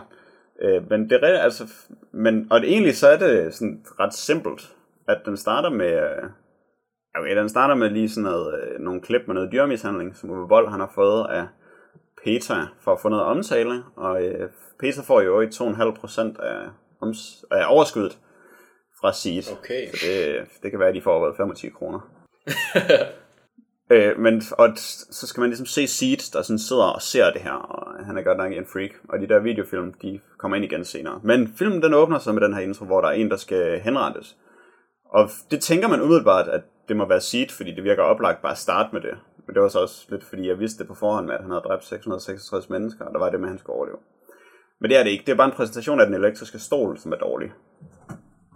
Og så klipper den til et andet tidspunkt, som vi ikke ved, hvordan forholder sig til det første, hvor der er nogle øh, betjente, der sidder og kigger på nogle avisklip, blandt andet vores hovedpersoner. Så skal de se sådan nogle hjemmevideoer med insekter og dyr og babyer og voksne, der er spadet ind i et rum øh, og tørster ihjel, og så øh, går i opløsning. Så det er der sådan noget timelapse fotografi af, hvordan. Øh, og det er der, vores hovedbetjent, han bliver så øh, forfærdeligt oprevet, da han skal se det her spædbarn langsomt dø, og han forstår bare ikke, hvad det er, Sid prøver at fortælle ham. Men det er heller ikke så vigtigt, fordi altså, de sidder sandsynligvis og ser de her videoer for på en eller anden måde at øh, samle beviser eller forstå noget, men de ved godt, hvor han er hen, og de ved godt, at han har dræbt 666 mennesker. Så det næste, der sker, er, at de kører ud for at øh, anholde ham. Og det, er sådan lidt, det her det foregår egentlig i et flashback på en måde, som øh, er en meget forvirrende indsats. Man tror, at det er nu. Men så løber de lidt rundt i et mørkt hus, og man ved ikke helt, hvad der sker, andet end at øh, alle dør, undtagen Matt Bishop, der får anholdt sit. Og så bliver han henrettet.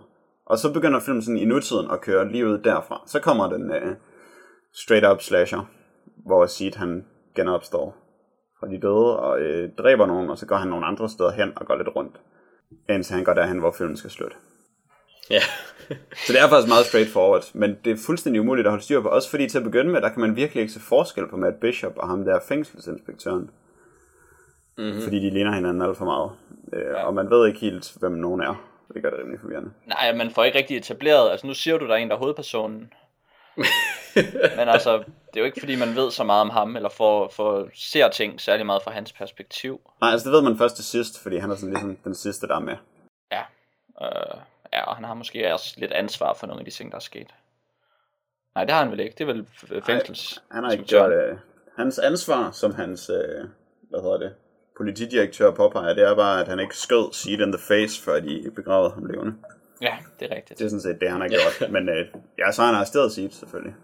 Ja. Hvilket han så kommer til at betale for. Men altså, det er en, altså som en slasher, eller man kan nærmest ikke kalde den en slasherfilm, vil jeg mene. Er den ikke så, øh, så forskellig fra slasherfilm, at, at det vil være misvisende? Jo, altså der er jo kun sådan et egentlig slasher-mor. Fordi, altså det går jo ikke at have en slasherfilm, hvor der bare er en, der skal hævne sig på nogen, der har gjort noget ondt ved ham. Nej. Jo. Er jo også så utroligt clever konstrueret, at, øh, at filmen den lader som om de her folk, de på en eller anden måde har gjort noget uretfærdigt over for sit. Ja. Hvad de jo selvfølgelig ikke har, fordi Han hver gang at henrette ham efter alle lovens regler, han har dræbt 566 mennesker på 6 år.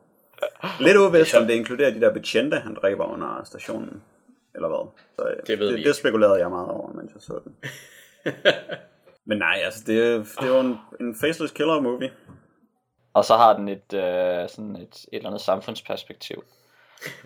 Sådan noget Mondo-agtigt over sig. Noget, hvad for noget siger du? Mondo. Mondo-film. Det tror jeg ikke, jeg er bekendt med. Der var en, øh, blev lavet en film, der hed Mondo Cane. Øh, altså det er et italiensk, en italiensk okay. genre, altså, som der tog udgangspunkt i Mondo Cane, som bare handler om øh, film, dokumentarfilm, om, hvor, film, hvor øh, dyr Ah. dør.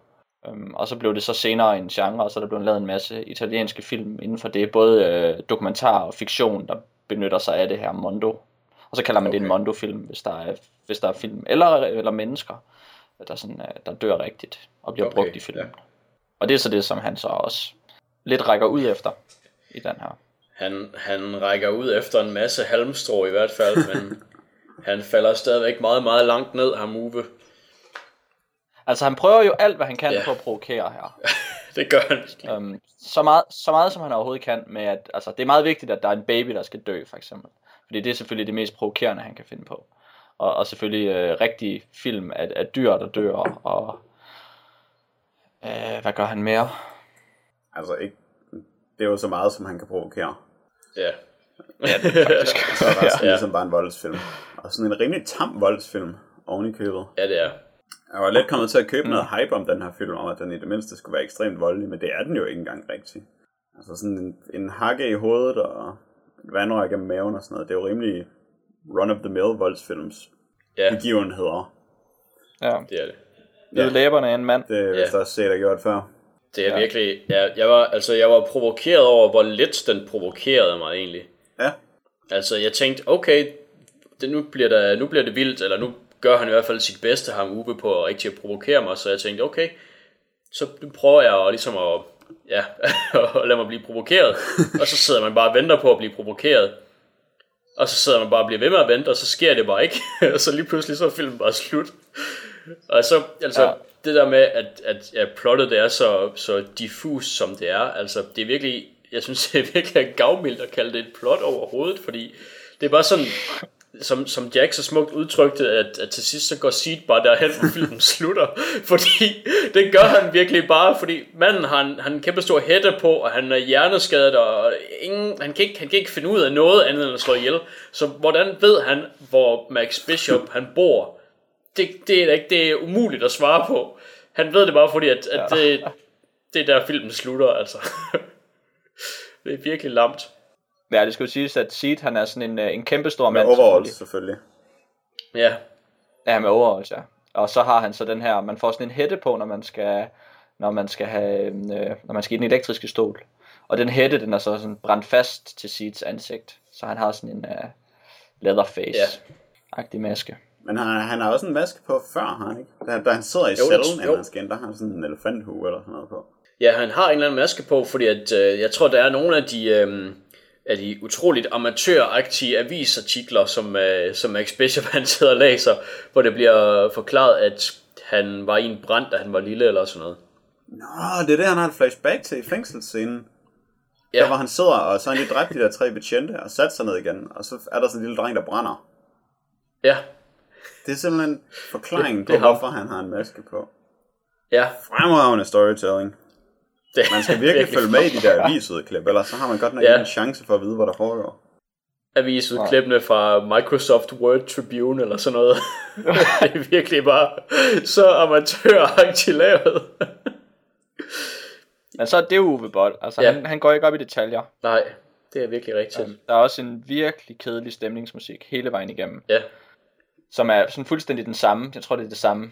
Øh, sådan ambient horror spor, som der bliver brugt i alt. Øh, Jeg vil sige, altså der er to gode idéer i den her film. Den ene det er, at han har dræbt 666 mennesker på 6 år, hvilket er et ret godt Ja. setup. Og den anden er den Ja. der øh, hammerscene, som sådan er fuldstændig tilfældigt klippet ind i resten af filmen, hvor han er gået ind i en eller anden Ja. hus og har bundet en dame fast til en stol, og så har han sådan en hammer, og så går han rundt om hende og slår hende lige så stille i hovedet først, og så slår han hende sådan mere og mere i hovedet. Øh, og det er lavet sådan i, ja, hvad der skal forestille at være et take med noget virkelig mærkeligt kameraførsel for at skjule alt det CGI, der skal laves ovenpå det. Øh, men det synes jeg var, øh, altså det var en god idé. Og jeg, så snart scenen gik i gang, så tænkte jeg, åh, det være ubehageligt, hvis han bare gik og slog hende sådan en lille smule i hovedet. Eller det ville være ubehageligt, hvis man var taget til fange og blev slået en lille smule i hovedet med en hammer. Og så sådan slået mere og mere. Og det var så præcis det, der skete. Så det synes jeg egentlig var en ret god idé til en scene. ja, altså den, den, den, tager, den, den, får, altså, den fik min opmærksomhed, den scene. Der var jeg på, og der var jeg interesseret i, hvad der skete, og der tænkte jeg, okay, det her, her har du faktisk noget, du kan arbejde med. Her har du faktisk et setup, som der vil kunne blive til noget. I stedet for bare, ah, der er, der er, der er et barn, der dør. Ah, ja. og Det er så- rigtigt. så- Uheldigvis, så synes jeg også, at han fejlede i den scene. Altså, øh, hendes reaktioner Ja. i forhold til lydeffekterne i hvert fald, de var sådan ret clashing. Og i det hele taget Og, var hendes øhm, reaktion bare utroligt uspændende. Ja, det var bare så om, hun bare var sådan lidt irriteret, ja, som om, at der var en, der skød på hende med en vandpistol eller sådan noget. ah, ah. Og hun var for doven til at rejse sig op og tage vandpistolen fra den, der skød med den. Ja, lige præcis. Det er faktisk en, en, en typisk, altså det er den, den, øh, den problemstilling, der altid, der altid opstår, når man har sådan nogle B-horrorfilm eller B-slasherfilm. Hvordan, hvordan skal vi have de her, de her ofre til at reagere rent psykologisk, når de er trængt op i et hjørne? Ja. Altså, skal, for, og så skal vi have dem til at skuespille så let som overhovedet muligt, fordi øh, man kan ikke rigtig håndtere den der situation som en, som en elendig instruktør. Ja, Og så har man en, pige, en kvinde, der sidder i en stol, og så, øh, altså, og så, skal, og så skal hun øh, dræbes lige så langsomt med en hammer, og så skal hun bare sidde og stene, mens hun gør det. Og Ja. det er jo det, der virkelig skaber Texas Chainsaw Massacre. Det er, at hun bare skriger fra starten af filmen til slutningen af filmen konstant. ja, Det er så ubehageligt. det er rigtigt. Og her, ja, her så virker hun bare lidt træt Her i er forhold sådan en til... eller anden, og det er en eller anden tilfældig dame, som... Ja, ved øh, Den, den havde kostet flere øh, hundredtusind euro at lave den scene. det var pokkers. Det er det. Det er, Hørte jeg i et interview. det er især skuffende så, at, at jeg kunne ikke lade være med at kigge på det der blod. Øh, fordi at, ja, der er blod på væggene og alt det der, når han, når han slår til og sådan noget, men, men på hendes trøje, der er der sådan blod foran, men begge hendes arme er fuldstændig fri for blod. Det er bare den her pink sweater, som hun stadig kan på, uden blod overhovedet. Ser ja, det simpelthen det så dumt ud. Og det der blod, der sprøjter op for, på vægene, det kommer fra sådan en helt anden retning. Altså det Ja. kommer ikke fra hendes hoved, det kommer sådan fra hendes hofter eller Ja. ja. andet. Altså, det er sådan helt, helt forkert, fordi det, der har bare stået en i midten af rummet med en spand, og så har han bare kastet blod op på vægene derfra, og så har de bare Ja. ja. masket ham ud, og så lagt det der ind, og det, Det er Det er, rigtigt. rimelig, øh, det er rimelig dårligt, når man tænker på, hvor mange penge de har smidt efter det. Så det er fandme dårligt. Det er rigtigt. Men det er lidt fedt med det der wobble zoom, der er hver gang han slår. Ja. Hvor de sådan lige zoomer Ja. ind og ud, og så kan man sådan slet ikke se, hvad noget er. Men det er fordi, de har, øh, den scene laver de med sådan et digitalt håndholdt kamera. Ja. Altså, det er sådan set ikke håndholdt. Men så, så giver det den der håndholdt effekt i, i ja, hvad hedder det, de der programmer, folk bruger. Ja. Altså, så wobbler det på sådan en lidt digital måde. Ja. Ja. Men resten af filmen er også filmet håndholdt hele vejen igennem. Nå, ej, det er da, det er da fremsynet. Det er det. Progressivt og revolutionært nærmest. Ja, Og, og billigt. lidt selvfølgelig. ja. Men øh, forresten, i forhold til, øh, i forbindelse med de bedste film nogensinde, projekt på, Ja. så øh, kunne jeg se, at Uwe Boll han var blevet inspireret til at begynde at lave film, fordi han så øh, Mutiny on the Bounty. Nå. Og, Okay. øh, så jeg ved ikke, om du kan se nogen tråde. Ah, men det var en anden en. Det var den med Brando. Nå, så du ved ikke noget om Uwe Bolls forhold. Nej, jeg har ikke set den med Brando. Så den der, øh, den der heavy metal version af I'm a Little Teapot, der er i credits, den, øh, den har, den, jeg håbede, at der var en forklaring på den, men det er der nok ikke. Nej, det var sgu nok nogle af Uwe Bolls venner. ja, det var det nok. Og det er virkelig, øh, det, var, det var virkelig også dårligt selvfølgelig. Øh, Men Dan, du skal jo tænke på, at filmen er jo en comment on humanity. Ja. Sådan en heavy metal version af I'm a Little Teapot, det er det, er det, som, det, er det som menneskeheden er. Ja. Men jeg vil også godt lige sige, at jeg ved ikke, om det kun var mig, som, øh, hvad hedder det, der på en eller anden måde, jeg tror, det var ikke var, jeg tror ikke, det var hensigten overhovedet, men i forbindelse med ham med Max Bishop, så blev jeg sådan ret empatisk over for ham, fordi jeg også havde lyst til at skyde mig selv i hovedet til sidst. jeg ved ikke, om I havde det på samme måde. Jeg oh, du ikke spoiler den. Ah, må vi ikke Den her øh, ekstremt provokerende slutning, hvor hovedpersonen begår selvmord. Men det er fordi, jeg vil, vi vil jo gerne slippe for, at nogen ser den her film. Ja, Det er rigtigt. og der er virkelig ikke nogen grund til det. Altså, Det er der de, ikke. de to gode idéer har man hørt nu, og de bliver dårligere, at man ser dem i aktion. Det er rigtigt. Um, så man kan sige, at den bedste måde, det er selvfølgelig at spoil slutningen. Ja. Ja. Og det er jo der, vi ser den øh, ekstreme nihilisme i filmen, hvor han begår selvmord for at redde sin datter. Men så ender hun bare i babyrummet og skal græde sig selv ihjel. Ja. Fordi han får at vide, der er sådan, det, den foregår selvfølgelig, hvornår den foregår? I Ja, 1980 eller sådan noget. Nå, 78, okay. Ja, 78, Den er ja. Um, 73 til, 9, til 79, 73 til 78, sådan noget. Men Seed har selvfølgelig stadig fået fat i, i, nogle, i nogle videokameraer og nogle tv-skærme, som han har kombineret, så man i Ja, to ja. rum kan kigge ind til hinanden. Ja, ja. Og så sætter han så den her far i det ene rum, og så kigger han på sin, sin kone og sin datter i et andet rum gennem en, en tv-skærm. Og så, øh, og så siger Seed til ham, hvad han skal gøre. Er Nej. det ikke sådan? Øh, hans, hans, altså konen fortæller ham det. Og, og så skal han begå selvmord, ellers så bliver de dræbt. Ah, ja. Men, men så gør han det ikke, og så dræber Seed konen. Og så skyder han sådan et søm ned i jorden, og så lader konen, som om det gør helt blondt. Ja. Og så skyder han hende i hovedet med en sandpistol. ja, Dræber hende instantly. det er det. Og så dræber vores hovedperson sig selv, og så bliver hans barn også dræbt. Spærret inde. Ja, spadet ind. Til Ja. det. Ja. Han skal lige drikke sit eget tis først. Det var, det var ekstremt provokerende, og det mest frygtelige, de der betjente oplevede, da de sad og så hjemmevideoerne, Ja. det er, der er en, der drikker sit eget tis. Det er nok det mest Nå, det er øh, det, der sker, ja. sjo- sjove ved filmen. Det er at se på de der betjente, der skal sidde og lave reaction til det der tv, Ja. ser. Det er så Så har været overskædet. afstumpet, Ja. altså. Ja, Det er det, favorit. det er helt vildt så meget sådan nogle tudede fjæse, de kan være. Og, og så dårlige tudefjæse. ja. Altså det er mest bare ja, sådan nogle, der sidder og skærer ansigt. Ja, og så har de sådan puttet lidt vand under øjnene, eller under næsen, eller sådan noget. Det mener jeg ikke rigtig som skuespil i hvert fald. Nej, det er, jeg, jeg tror faktisk, det er måske en af de mindst underholdende film, jeg nogensinde har set. Ja, det synes jeg også. Øh, Den har hele det her kunstfilm start, som der gør en fuldstændig ligeglad med det hele. Ja, Um, det er rigtigt. om, også, også, um, fordi man tænker, okay, hvis der er nogen, der ikke kan lave en kunstfilm, så er det Uwe Boll. Ja. Og man havde ret. Det er jo det, og den der kunstfilm, det er jo tit sådan en lappeløsning, man laver til sidst, hvor man siger, hold kæft, man, vi har knap nok optaget en film nu. Ja, Uh, halvdel, halvdelen af scenerne blev lort, og hvad gør vi? Vi chopper det op og smider det sammen, og så ligner det kunstfilm. Så bliver man meget lidt interesseret i den. det er rigtigt. Så jeg tror faktisk, at jeg kiggede på den sådan halvt indtil der kom den der scene med hende i rummet, som han skulle øh, slå på. Og det var lidt interessant. Ja. Det er Meget, meget dårligt. meget dårligt. Sådan er det. Ja. Så man skal ikke tro på alt, hvad man læser om disturbing movies på lister på IMDb. Nej. Nej. Nogle gange så er de overhovedet ikke disturbing. Overhovedet ikke. Så øh, Seed med Uwe Boll. Lad være med at se den. Nu troede vi, at Uwe Boll var sådan en instruktør, som vi godt kunne have flere gange, fordi han er alligevel sådan, han er jo noget særligt, Ja. men det tror jeg måske ikke, vi kan. Jeg tror ikke, han er noget særligt egentlig. Nej, Nej, det var Jeg måske tror bare, en han er god til at øh, reklamere for sig selv. Ved at tæske folk, der ikke kan lide hans film. Ja, jeg tror nærmere det er det. Men han er også sjov, fordi han har den der, han har sådan placeret sig selv uden for systemet. Det kan han godt lide. Og, sådan, og hans film er bare for edgy til at blive vist nogle steder. Og så er han sådan en lille rebel, som prøver at lave sådan en 9-11 parodi, og så bliver den ikke vist i nogen biografer i USA. Og så, og så laver han sådan et stort nummer ud af det, at han bliver boykottet af industrien og sådan noget. Ja, Og han er sådan den lille mand. ja. Og det, Men altså, han laver bare lortefilm. ja, det er i virkeligheden, Der fordi han er så dårlig. Ja. Åh, oh, mand. I'm a little teapot for fanden. Hvorfor? Jeg kan ikke forstå, hvad har det med noget at gøre?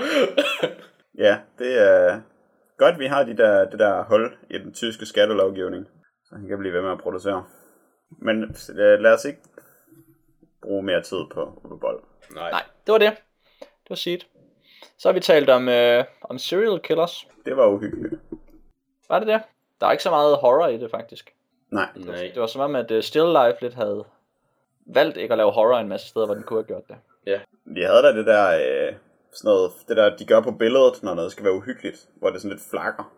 Ja, Det var da Det er rigtigt. det, det gjorde de. overhovedet ikke uhyggeligt, når folk blev stabbet in the boobs. Der er det ene sted, hvor man sådan lidt møder morderen sådan ret tidligt, hvor han sådan lige har været inde og pille ved øh, et lig inde, i, inde ved retsmedicineren. Og der, der var der sådan lidt sådan, uh, kan vide om morderen er lige rundt om hjørnet, når jeg går ind i den her elevator. Nå, ja. Det var lidt spændende. Ja, Det er faktisk det eneste sted, hvor jeg sådan oplevede noget tempo. Lidt horror. det er rigtigt. Det er adventure-spil måske ikke altid særlig gode til. Det er de ikke. Så øh, jeg ved ikke, om vi har, om vi har, øh, om vi har valgt nogle dårlige serial killer, eller nogle øh, kedelige serial killer emner.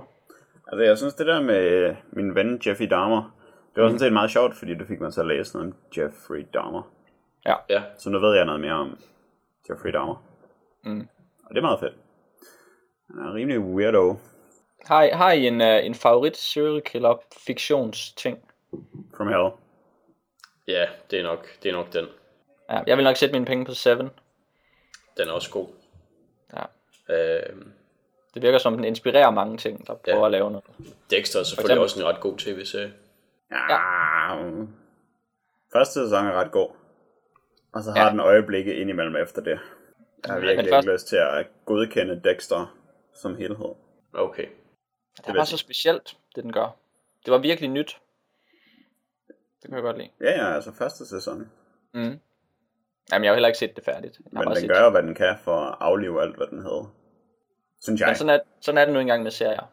De får ikke rigtig kredit for at have lavet 20, 10-20 timers fantastisk underholdning, hvis de så bagefter laver noget lort. Det er lidt synd for dem. Ja. Ja, men så skal de jo lære, at de skal holde op, når de begynder at lave lort. Ja. Det er jo ikke mit problem, at de overstager deres welcome. Det synes jeg ikke. Hvis de sænker sig selv, så har de sænket sig selv. Og så er de ikke objektivt gode. Nej, okay. Men det er i hvert fald tre, gud, tre, gud, tre bud på, øh, på gode øh, seriemorder ting, man kunne, man kunne give sig til, hvis man ikke havde lyst til at, at dykke ned i, i de ting, vi lige har set på, Ja. som jeg ikke umiddelbart kan anbefale. Sådan helt. Det kan jeg heller ikke. Så, Det er som om, at vi har, vi har seriemyrdet vores podcast. Ja. Det er tre frygtelige emner. det er rigtigt. Det er sejt nok. Um, og vi har heller ikke, og vi har heller ikke fået nogen post. Nej. Vi har eddermame fået meget spam. Ja, det er væk nu. Så øh, vi vil lige bede folk om at lade være med at bruge vores, vores e-mailadresse som den der fake e-mailadresse, når I skal købe et eller andet fra en eller anden mærkelig hjemmeside. Det er altså ikke sådan, man får spam. Nej. Nej, det ved jeg godt. Um, så kan det måske være, at, øh, at vi skal bede folk om at bruge vores e-mailadresse til alt muligt sjovt, Dan. Øhm, vi er jo vilde med at få post, og ikke nær så vilde med at få spam. Vi kan lidt godt lide det, men ikke nok. Så vi vil gerne have ægte breve med ris, ros og serie, mos. er, du kan ikke lave endnu en e-mailadresse, der hedder Mås. Nej, det er rigtigt. Okay? Det er rigtigt. Den har du brugt to gange Ja. Jamen, jeg er ellers ret vild med den, som man, som man måske kan høre. Øhm, men så kan jeg øhm, så kan jeg jo bede folk om at skrive til øh, det må ikke være mos. Jeg kan bare se, hvordan du bare vil sige Mås lige ja. Jeg er virkelig fristet. Nå, så kan det blive ris snabelag ddkkpodcast.dk Fordi så er du Mås i tredje led. Ja. Og det er, ret, det er ret godt stadigvæk. Det er det. Og der kan man skrive ind, som sagt, øhm, hvis man har kommentarer eller, eller forslag til noget.